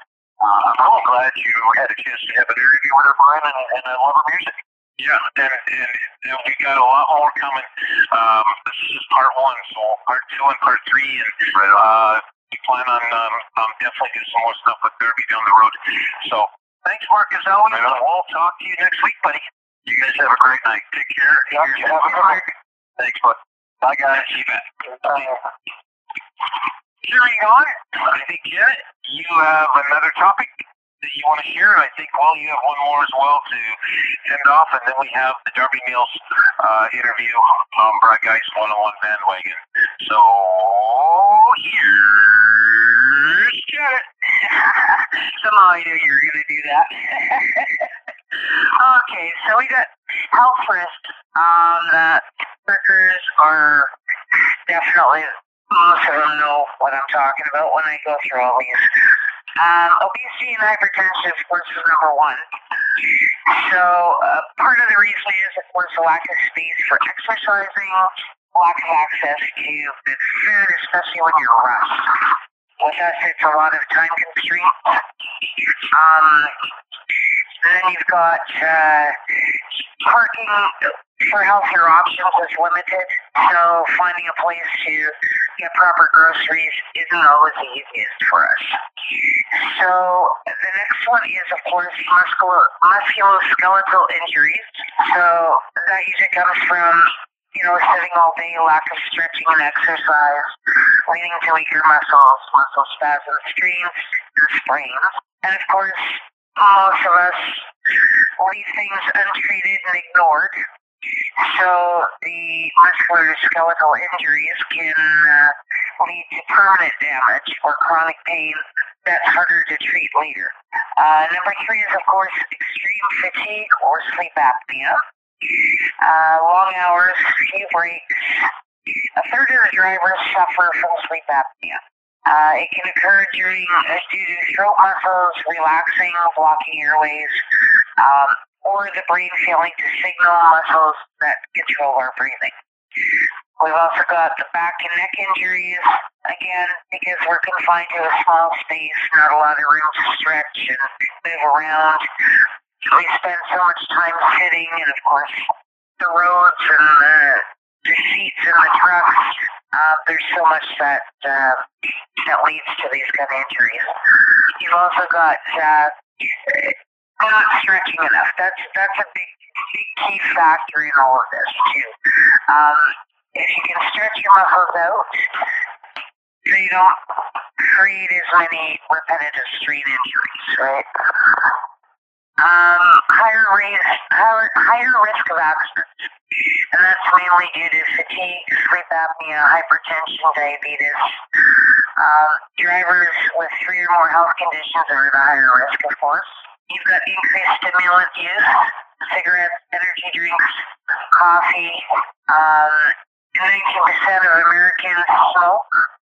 51% of long-haul truck drivers smoke. Increased risk of heart disease, stroke, cancer, blood clots, and diabetes. We're also twice as likely to develop diabetes because of eating and lack of exercise, which leads to obesity. 22% of drivers are on cholesterol-type medications to lower cholesterol. And again, that comes back to, the fast foods, the deep fried foods. When you're in a hurry, you grab what's quick, right? Exposure to hazmat or diesel fumes. The gas and diesel fumes, of course, lead to cancer. And, of course, you've got exposure if you're hauling hazmat. You're likely to be around fumes or something to that effect, right? You've got also depression and loneliness. Because we have limited home time and we find it hard to connect and interact face to face. Continual isolation can lead to depression, poor sleep, mood changes, suicidal thoughts. Men are less likely. I had to lay that in G's case, being a single guy, sore hands. Oh, enough. Well, and men are less likely to laugh it up, blue pill boy.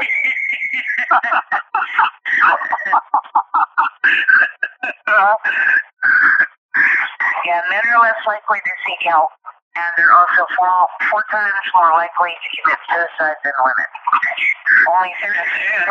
I will add something serious to this. A lot of drivers are lactose tolerant, so they can't have milk. They actually have, how do I put this nicely, bowel issues, okay? Yeah. And they actually have stiffness from the neck from driving. Oh, yeah, definitely. And part of that, too, is because the roads slant to the right. So we're always sitting a little bit off, right?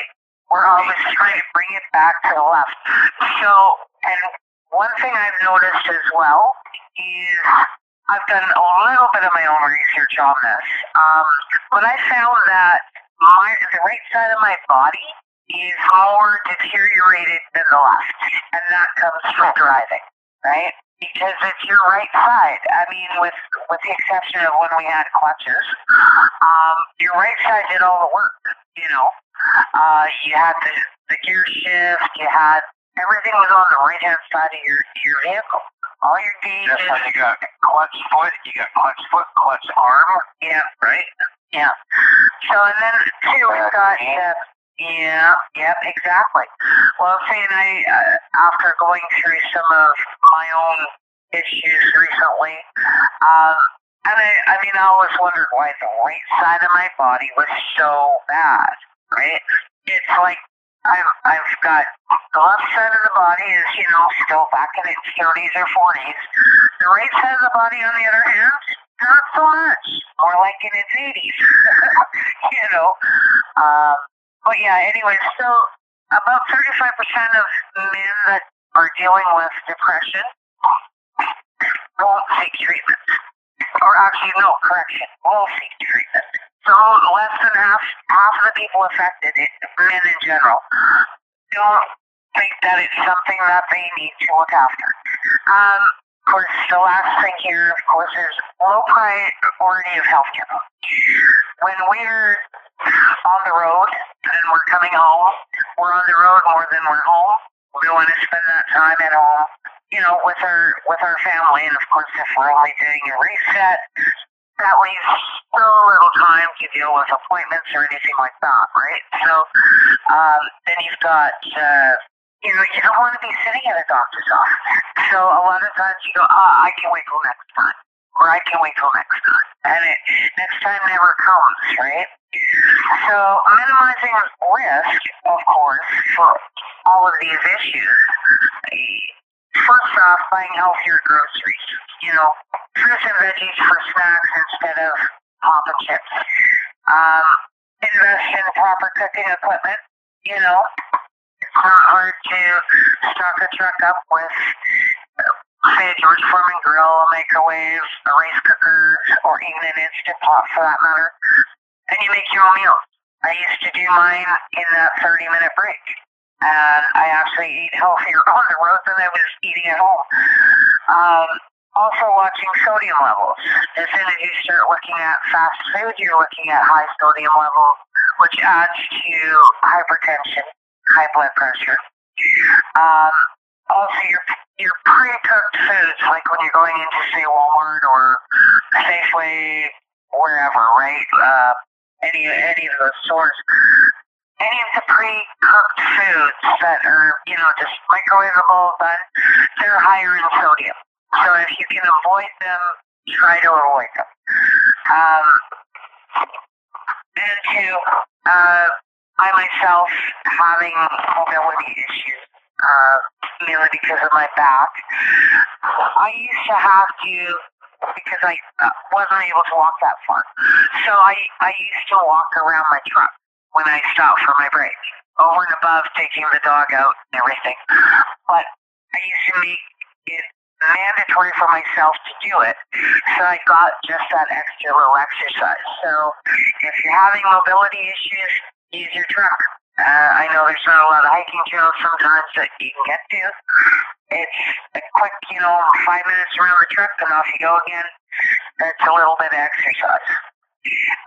Drinking water is, of course, one of the key things, especially when it comes to obesity. If you're drinking your water, then you're not drinking all the pop. Getting regular checkups as well. If you're getting regular checkups, then at least you know what's going on with yourself. Don't ignore repetitive strain injuries, and exercise can improve sleep as well. So those are all things that you can try to do to make things a little better for yourself while you're out on the road. All right, that's pretty informative. My guy had to know his load is ready, and he's off and running. So I get to finish off. So you had a topic, one more topic, did you not, Will? Yeah, with Bill C-11, it's a real quick topic. This subject is going to touch a little bit on Bill C-11. Now, to use Google Dorks, you can actually Google Dorks to get at this information. You put the Dorks together, and you'll get some documents, and inside the documents, Bill C-11, also known as the Internet Censorship Bill, basically, they tried to say that it was, to control the amount of pornography or whatever that kids were able to access, but nowhere in the bill does it limit anything for kids.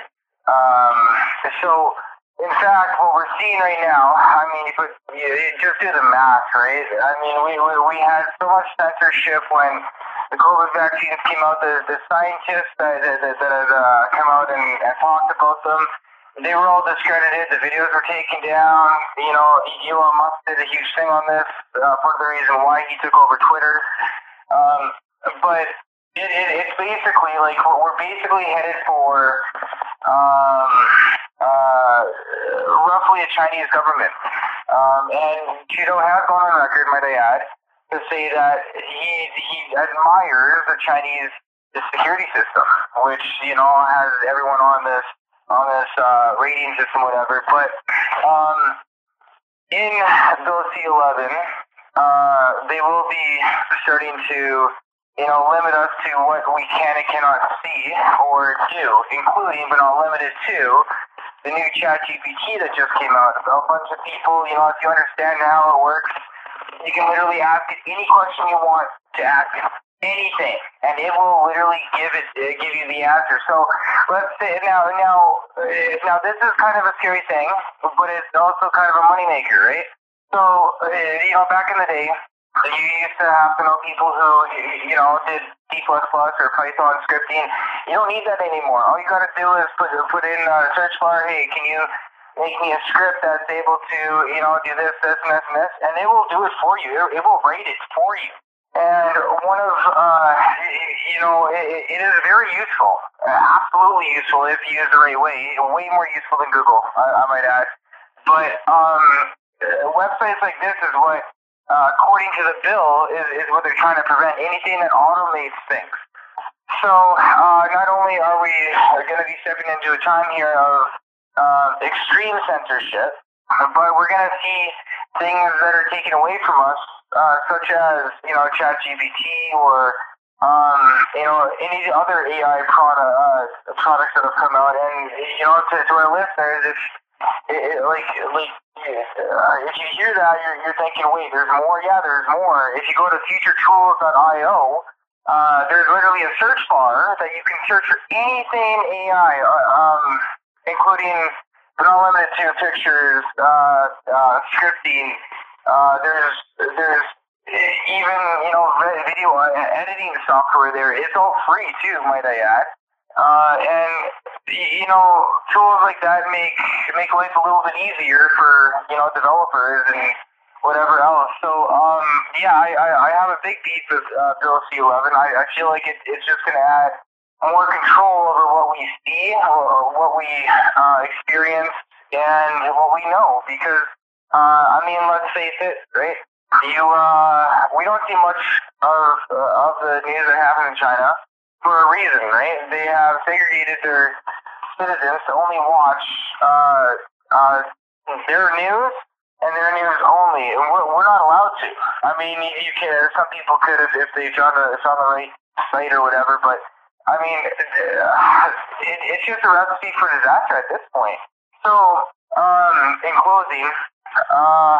Everything that we've seen leading up to the next election that's around the corner has pointed to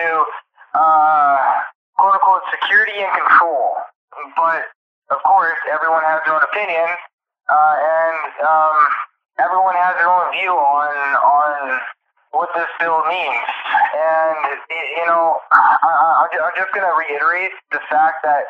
They tried to distract Congress by saying, this covers, pornography and the ability to send or the ability to whatever. And it really, it really doesn't. You're literally damned if you do, and you're damned if you don't. So there really is no need for this OC11, unless it's altered in some way. But, a bit of a dangerous tool in a evil person's hands can become an extremely dangerous tool at some point. So let's just keep that in mind. And moving forward, we should really all get together and just try to without me insinuating anything right now or inciting anything right now. We should all get together and fight against the corruption that we're seeing today. Well, the problem with fighting against corruption is there's too many people that benefit from it. Yeah, that's true. Now, as long as you got people getting... things like student loans and stuff like that are erased, you ain't gonna get them on board. They see it as a good thing. They don't see into the future. Yeah. So basically there's always that group. As long as you dangle a dollar in front of them, they'll follow you around. So, and that's the hard part. It's convincing them. 100%, yeah. If you could convince them, you won the war. But most of these people are young people, and young people are easy to manipulate. Yeah, especially with live music. It's not that they're stupid, because they're not. It's lack of experience. Yeah. You know, life experience is a huge thing. You know, these young people are just coming into the working force or the work world, and you know they're still a little wet behind the ears. They don't really, you know, they see these things as great opportunities. They're not. They're a bad idea. Yeah, I agree. You know, I mean, even if I was back in my 20s, I wouldn't have bought into this shit. But you know, I grew up different. Same as you. You're a little harder to deceive. Yeah. You know, it's a whole different new world now. So it's very easy to manipulate people now. It sure is, yeah. Well, see, Will was taught to think for himself, right? Yeah, well, they're not now. I know. All you gotta do is look at all the fads going on. They're popping up every day, and there's millions who just follow them blindly. You know, it's just how it is nowadays. Yeah, no. I don't think we'll see the full repercussions of everything until, you know, like 5-10 years from now. Oh, I'll be long gone before that even comes. You'll probably be retired by the time it gets to the point of no return. Well, pretty much is there already. I mean, did you hear about the AI bots they created that you literally blow off their head? They have so much intelligence inside the rest of their body that they can actually reach out to the internet and learn how to put their head back together and then put it back on themselves. Oh, lovely. Yeah, we're in some crazy times right now. It's just a matter of time before everything is released to the public. Well, they've been messing with AI for decades. Yeah, and technically it's easy to make AI. All you need to know is some knowledge of Python scripting, and you know there's actually I don't know if I want to call them programs. There's not really programs per se, but there's things within Python itself, within the Kali Linux terminals, that actually allow you to scrape websites, which is basically what AI is. It basically just scrapes the websites for you, or quote-unquote crawls, like what Google does, but it's legal for them to do, right? Well, sooner or later, the computer's going to figure out that humans are absolutely useless. Yeah. And then we're in trouble. Yeah, well, there's been so many humans that have already lost their jobs to robots, and yeah. I'm not going to name any names right now, but there's a really popular shopping company that ended up replacing their employees with AI robots. Yeah. Next will be the automotive industry. Oh, yeah, and it's already got there because, you know, like Tesla cars now, they drive themselves, apparently. So, yes. Crazy world. You know, like, we're hell-bent on making ourselves obsolete. And I don't know why. Right? That's actually a really good way to put it. You know, why would you want to replace yourself? Like, it just doesn't make sense. Like, what are we going to do? Sit at home? It's greed. Greed. My fear for the AI is that it surpasses us. Oh, well. It already has. Yeah, it already has. We already got not only voice recognition, but we got humanoid recognition, and it's all over the place right now. Just imagine, you know, my best friend, Hank Fordham, had brought this up. There are aimbots for humanoids. Now, all the military has to do is implement that technology into their robots, and anything that comes within their path is dead. Yeah. You know, like, all you gotta do is go back and watch a movie from the 80s called War Games. Yeah. That was the beginning. Yeah, I remember that one. Yeah, and we've already surpassed that. Yeah. You know, I don't know. I just don't get it. You know, unless that's what the elite wants. Nothing but robots running around. Yeah, They fall under this, oh, population has to be set to this many people. Never mind the Feigenbaum effect, which, by the way, was taught to me by, again, Hank Fordham. The Feigenbaum effect proves that no matter how big society gets, it will never increase. It permanently. It'll increase one year, but then it'll decrease next year. If you take a 5-year stat of that, we're not growing, we're staying the same. It's the Feigenbaum effect. That's right. I mean, with natural disasters, disease, wars, yeah, you know. Now they got this RNA, which, most people heard about RNA through, you know, the vaccines and stuff, but RNA, they're literally, like, there's no more, they're getting rid of GMO crops. This is totally the other subject, but they're getting rid of GMO crops. They replace them with RNA, because RNA, they can actually teach RNA, if you research it, they can teach RNA to go after and kill other crops. Totally. Yeah, it's crazy. And guess who is in charge of this program? None other than Bill Gates again. I was just going to say Bill Gates. Yep. So we're going to be switching from GMO food, genetically modified, to RNA food. And I don't know, with RNA, if you can teach it how to kill plants, just imagine what else you can teach it, right? Yep, exactly. Kill the people that are eating it. Or specific ethnicities, too, right? Yep. I know that gets a little bit conspiracy, but it's true. It's like we're seeing it all over the place now. Well, the problem with conspiracy theories, they have a bad habit of becoming facts. Right?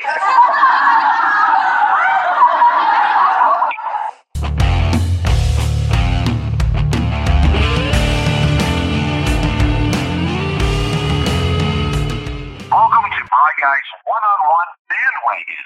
Today it is my extreme pleasure to welcome Darby Mills to our show. Now, before we do that, I just want to go over some of her quick history. She's a Canadian rock vocalist in my books of the year, and the last 40 years, she's labeled as the Queen of Scream. She's a former figure skating. We'll get into that in a minute as we go into figure skating. She's a past lead singer of the group Headpins.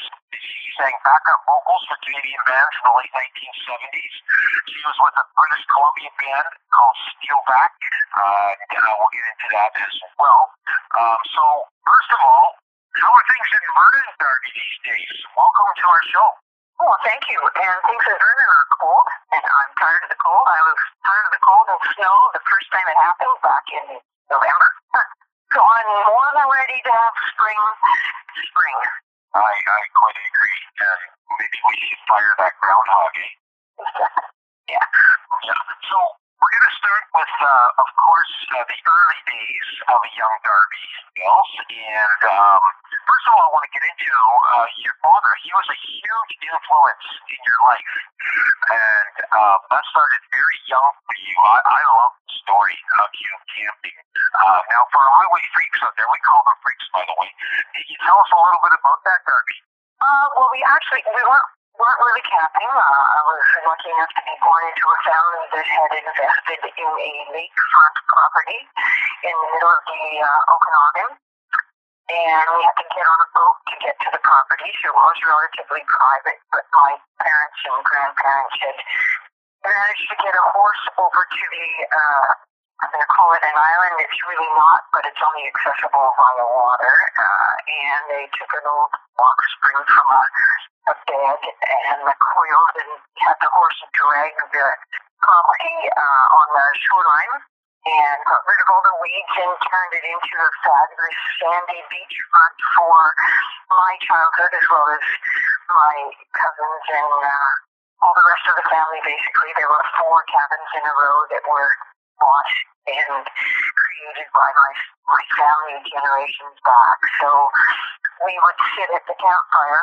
from the time I was a baby, and my dad was a tenor, and he would serenade us, as well as it turned out to be pretty much the whole lake, because there was a campsite on the one shore on to the left, let's say, and then across the lake, which was about a mile wide, or maybe a little less, there were cabins over there as well, and every night there would be bonfires, and you could see the bonfires reflecting in the lake on the other side, and my dad would sing, and there would be applaud after he sang from the campfires a mile away. It would just carry across the water, and I just remember it being such a wonderful experience to be appreciated for something that you were doing from people you didn't know, but they loved it.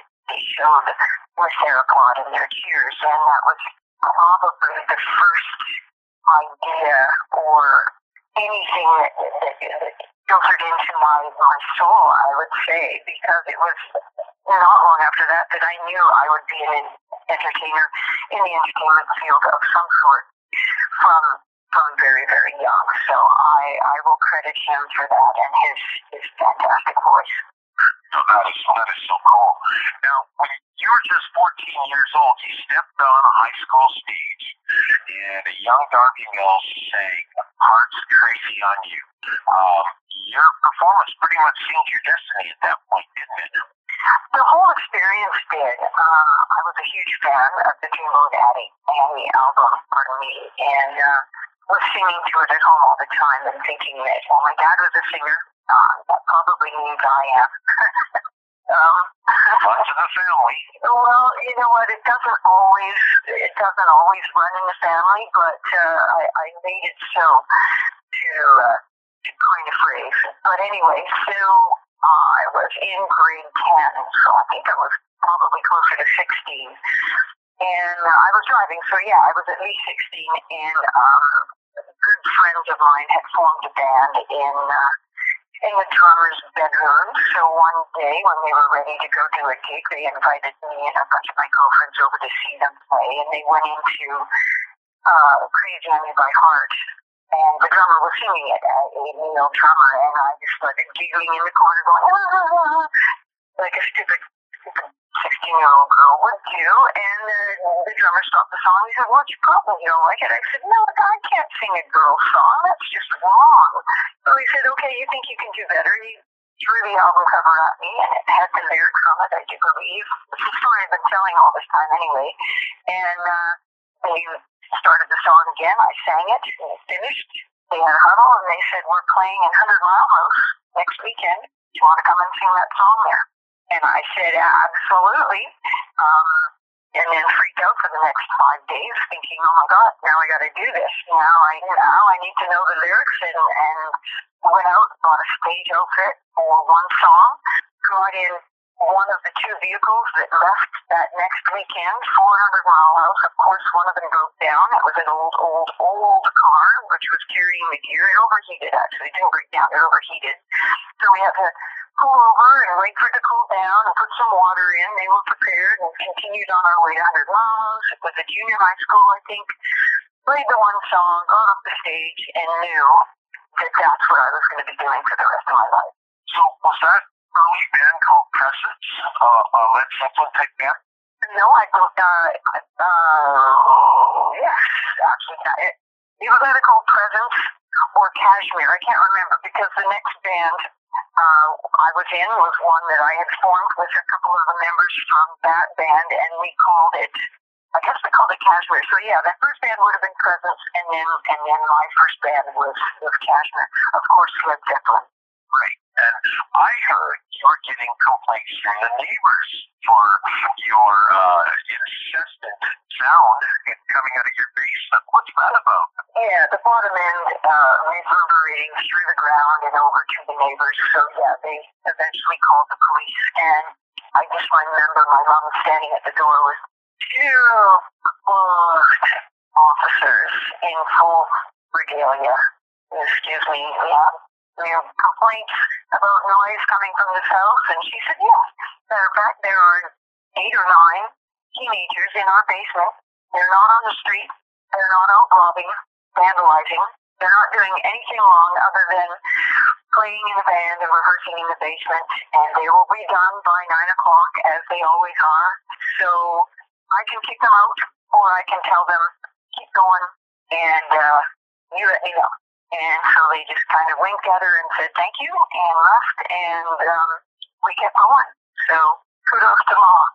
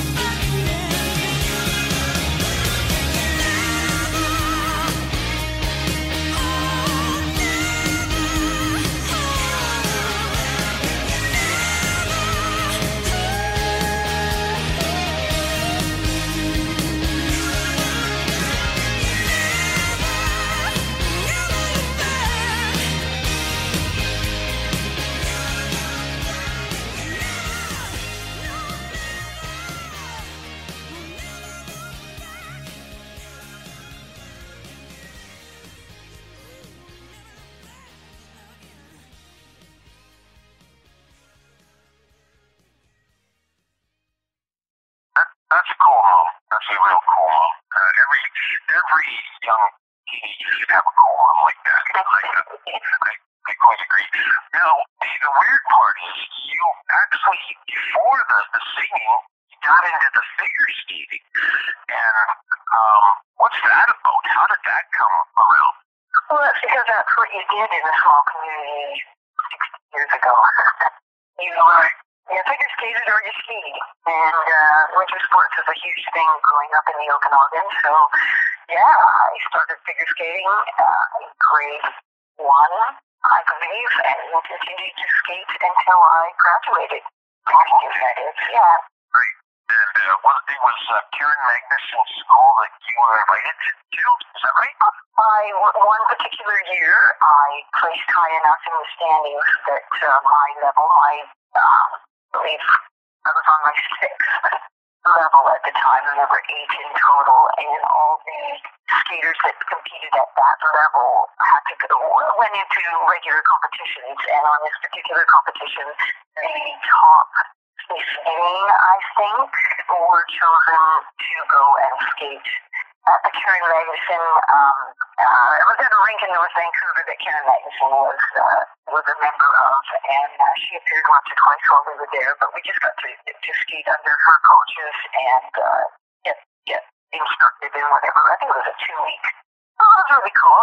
Definitely a feather in the cap as a skater, as a young skater, even though at the time, I think I might have been 14 at the time when that happened, and 14 was already getting old for my level. So I was winding down by then. Right. So, yes, great influences. By accident, you discovered Janis Joplin's album Pearl and realized that, holy crap, I sound a lot like her. How did that come about? Well, that band that was rehearsing in my parents' basement. Oh, yeah. I didn't know who Janis Joplin was. Coming from a small town, listening to AM radio, they didn't play much Janis Joplin on AM back 60-some-odd years ago. And the players in the band brought a Pearl album over one night, and they said, "You sound a lot like this chick." I think they called her, and they gave me the album, and so I put it on, and I was like, oh, okay. So, didn't necessarily copy Janis, but there were, I guess, shades of Janis in my approach of singing. So, well, I'm sure I have, in the meantime, in discovering Joplin tunes, become more raspy. And then again, I sing very, very hard. I'm not a crooner by any means. I'm a belter, as I would call it. So, of course, that's going to add rasp, because it just frazzles your throat to the point where there's lots of... if you understand the mechanism of a throat, it is just two muscles that collapse. They collapse, against each other to create reverberation. And when they're slapping or banging and not just moving against each other, they become, as I call it, leather. And so, yeah, I developed a leather larynx. And... just again, because I push so hard, I push so much air, because throat is so swollen, you pretty much have to, and that's an inherent to having a raspy sound. And it makes you so original sounding. You have such range. I am just in awe of your singing prowess. It's mind-boggling. And, I was actually disc jockey to start with, and then I got into radio when I was 18. And I can remember playing your songs, and I said, God, I'd love to interview that chick. She is so smoking hot. And here I am. I'm that chick when I'm 59 years old. So, we all age, of course. So then, of course, high school's done.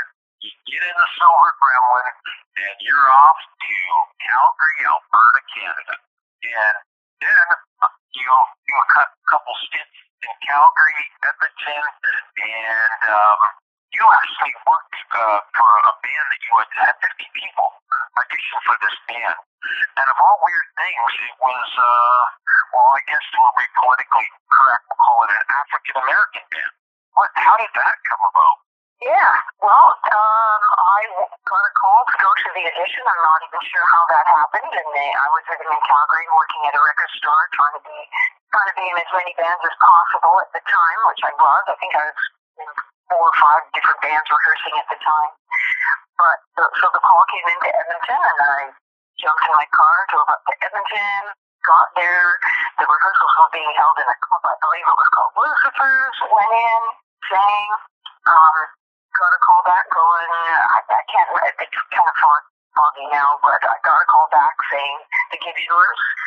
So I went back home to Calgary, loaded up whatever I had. I had an apartment at the time and loaded up whatever I needed to go on the road with. Went back to Edmonton, lived on the couch of the manager in his wife's place for about 2 weeks while we rehearsed as many songs as we could get done in that time.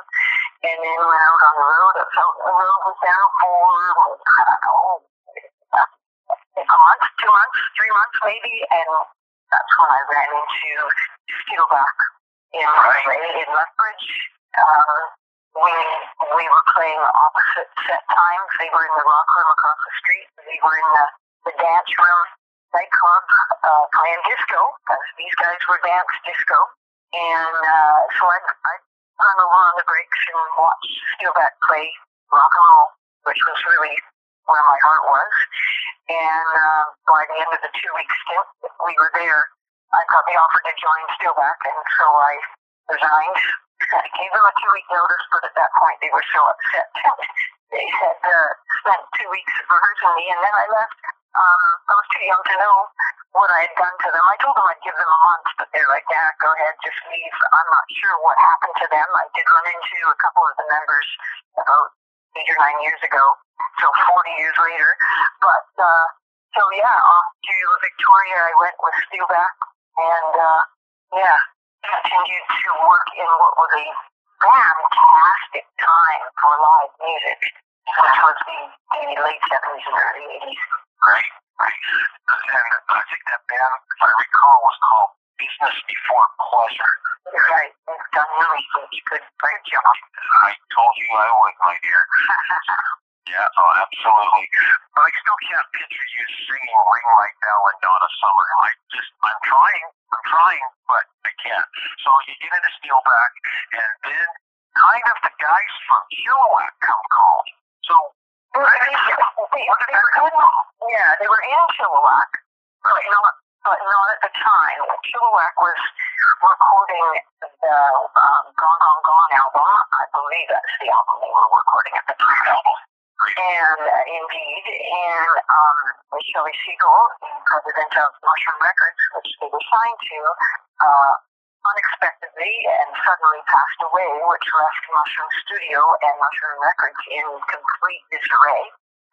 So while everything came to an abrupt halt, Brian MacLeod had decided that he still wanted to keep his chops going, so he put a band together with Matt Fournette, the drummer from Loverboy, Denise Chan, the first original singer from the band, and a client who was in Chilliwack at the time. So they went around the clubs in Vancouver for about, I don't know, 8 or 9 months as a band called the Headpins, waiting for Chilliwack's situation to be resolved. In the meantime, Brian decided that Denise was not the right mix for the Headpins. They had seen me with Steelback. They showed up one night and watched the show. The next day, Steelback was off to Calgary, and 3 days later, I get a phone call saying, it's Brian MacLeod. I'm like, wow, you know, if you're looking for Mike, the guitar player, you know Mike, you got the wrong room. He said, no, I'm actually looking for you. Want to know if you want the job as singer for the Headpins. Take your time and decide. I'll call you tomorrow. Yeah, and Denise did fairly well, being Randy Bachman's first ex-wife, right? First ex-wife, yeah. Yeah, so... Denise It's fine. She had an album out that I kind of knew the song was Tattoo Man. Yeah, she just, I mean, you would have to ask Brian. You know what? I do know why she was let go, but I won't share. That was fun. I will show some discretion here, and yeah. So I had all of 24 hours to decide if I wanted the job or not. And even though everyone in my community at the time, which I'd been in Steelback for almost a year, was saying that I was crazy stupid for leaving Steelback, which was a popular cover band. For an act that would just drop me when they were back in the studio as Chilliwack, and then nobody would touch me because I'd left Steelback. So don't do it, you're stupid. And all I could think about was the opportunity to work with the credible artist that was Brian MacLeod, just the opportunity to learn from him. I would take that chance, and it's not. Tell you the truth, I wasn't really being treated that well in Steelback anyway, so it was like, what difference does it make? Threaten me now or threaten me later? So I took the gig, and 6 months in, because I was in the band, they didn't leave Chilliwack or leave Headpins and go back to Chilliwack, not totally. Songs came out of it.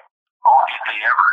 Wow. And the label that signed to Chilliwack after Mushroom Records came out and saw the band, saw what Brian was doing one weekend when they came out to see what Chilliwack was doing in the studio, and signed me as the representative for the Headpins to Solid Gold Records. So, in lieu of the lingo that's been going around lately that I really didn't have anything to do with the Headpins' success, and I wasn't the original. All I can say to that is they didn't have a deal until I joined the band. And you know what? Damn it! In my old age, I'm going to put credit where credit is due.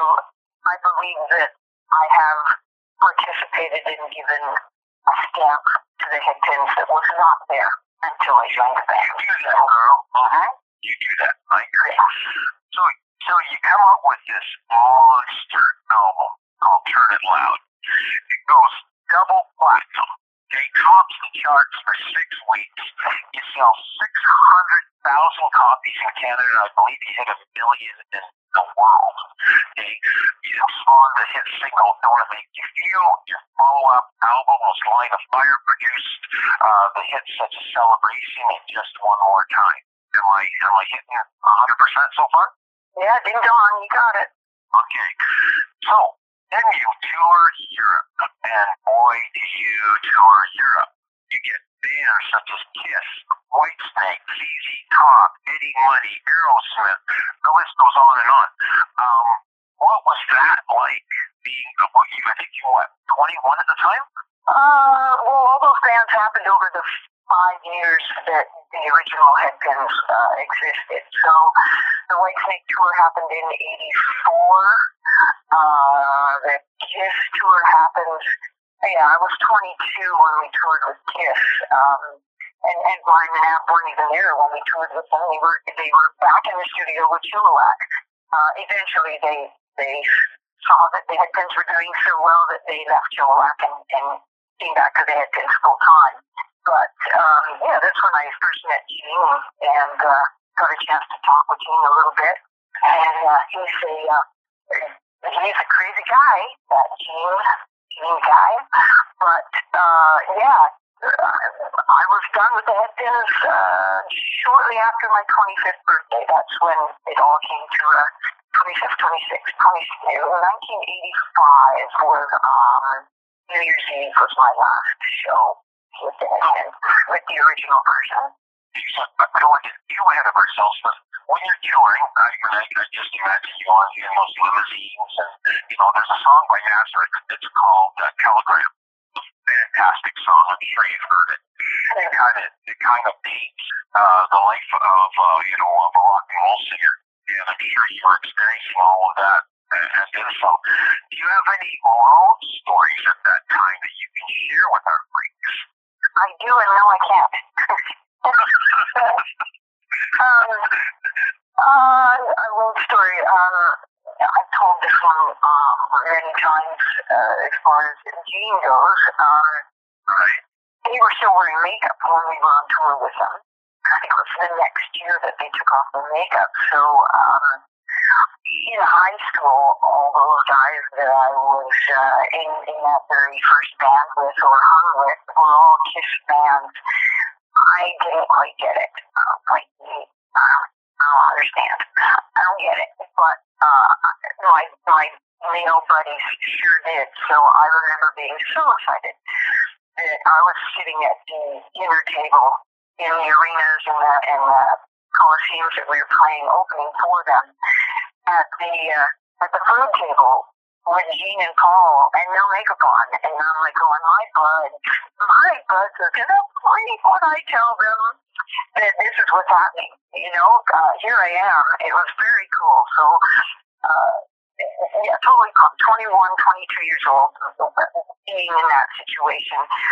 And one particular night, I think it was in Ottawa, maybe, or I've been in Montreal.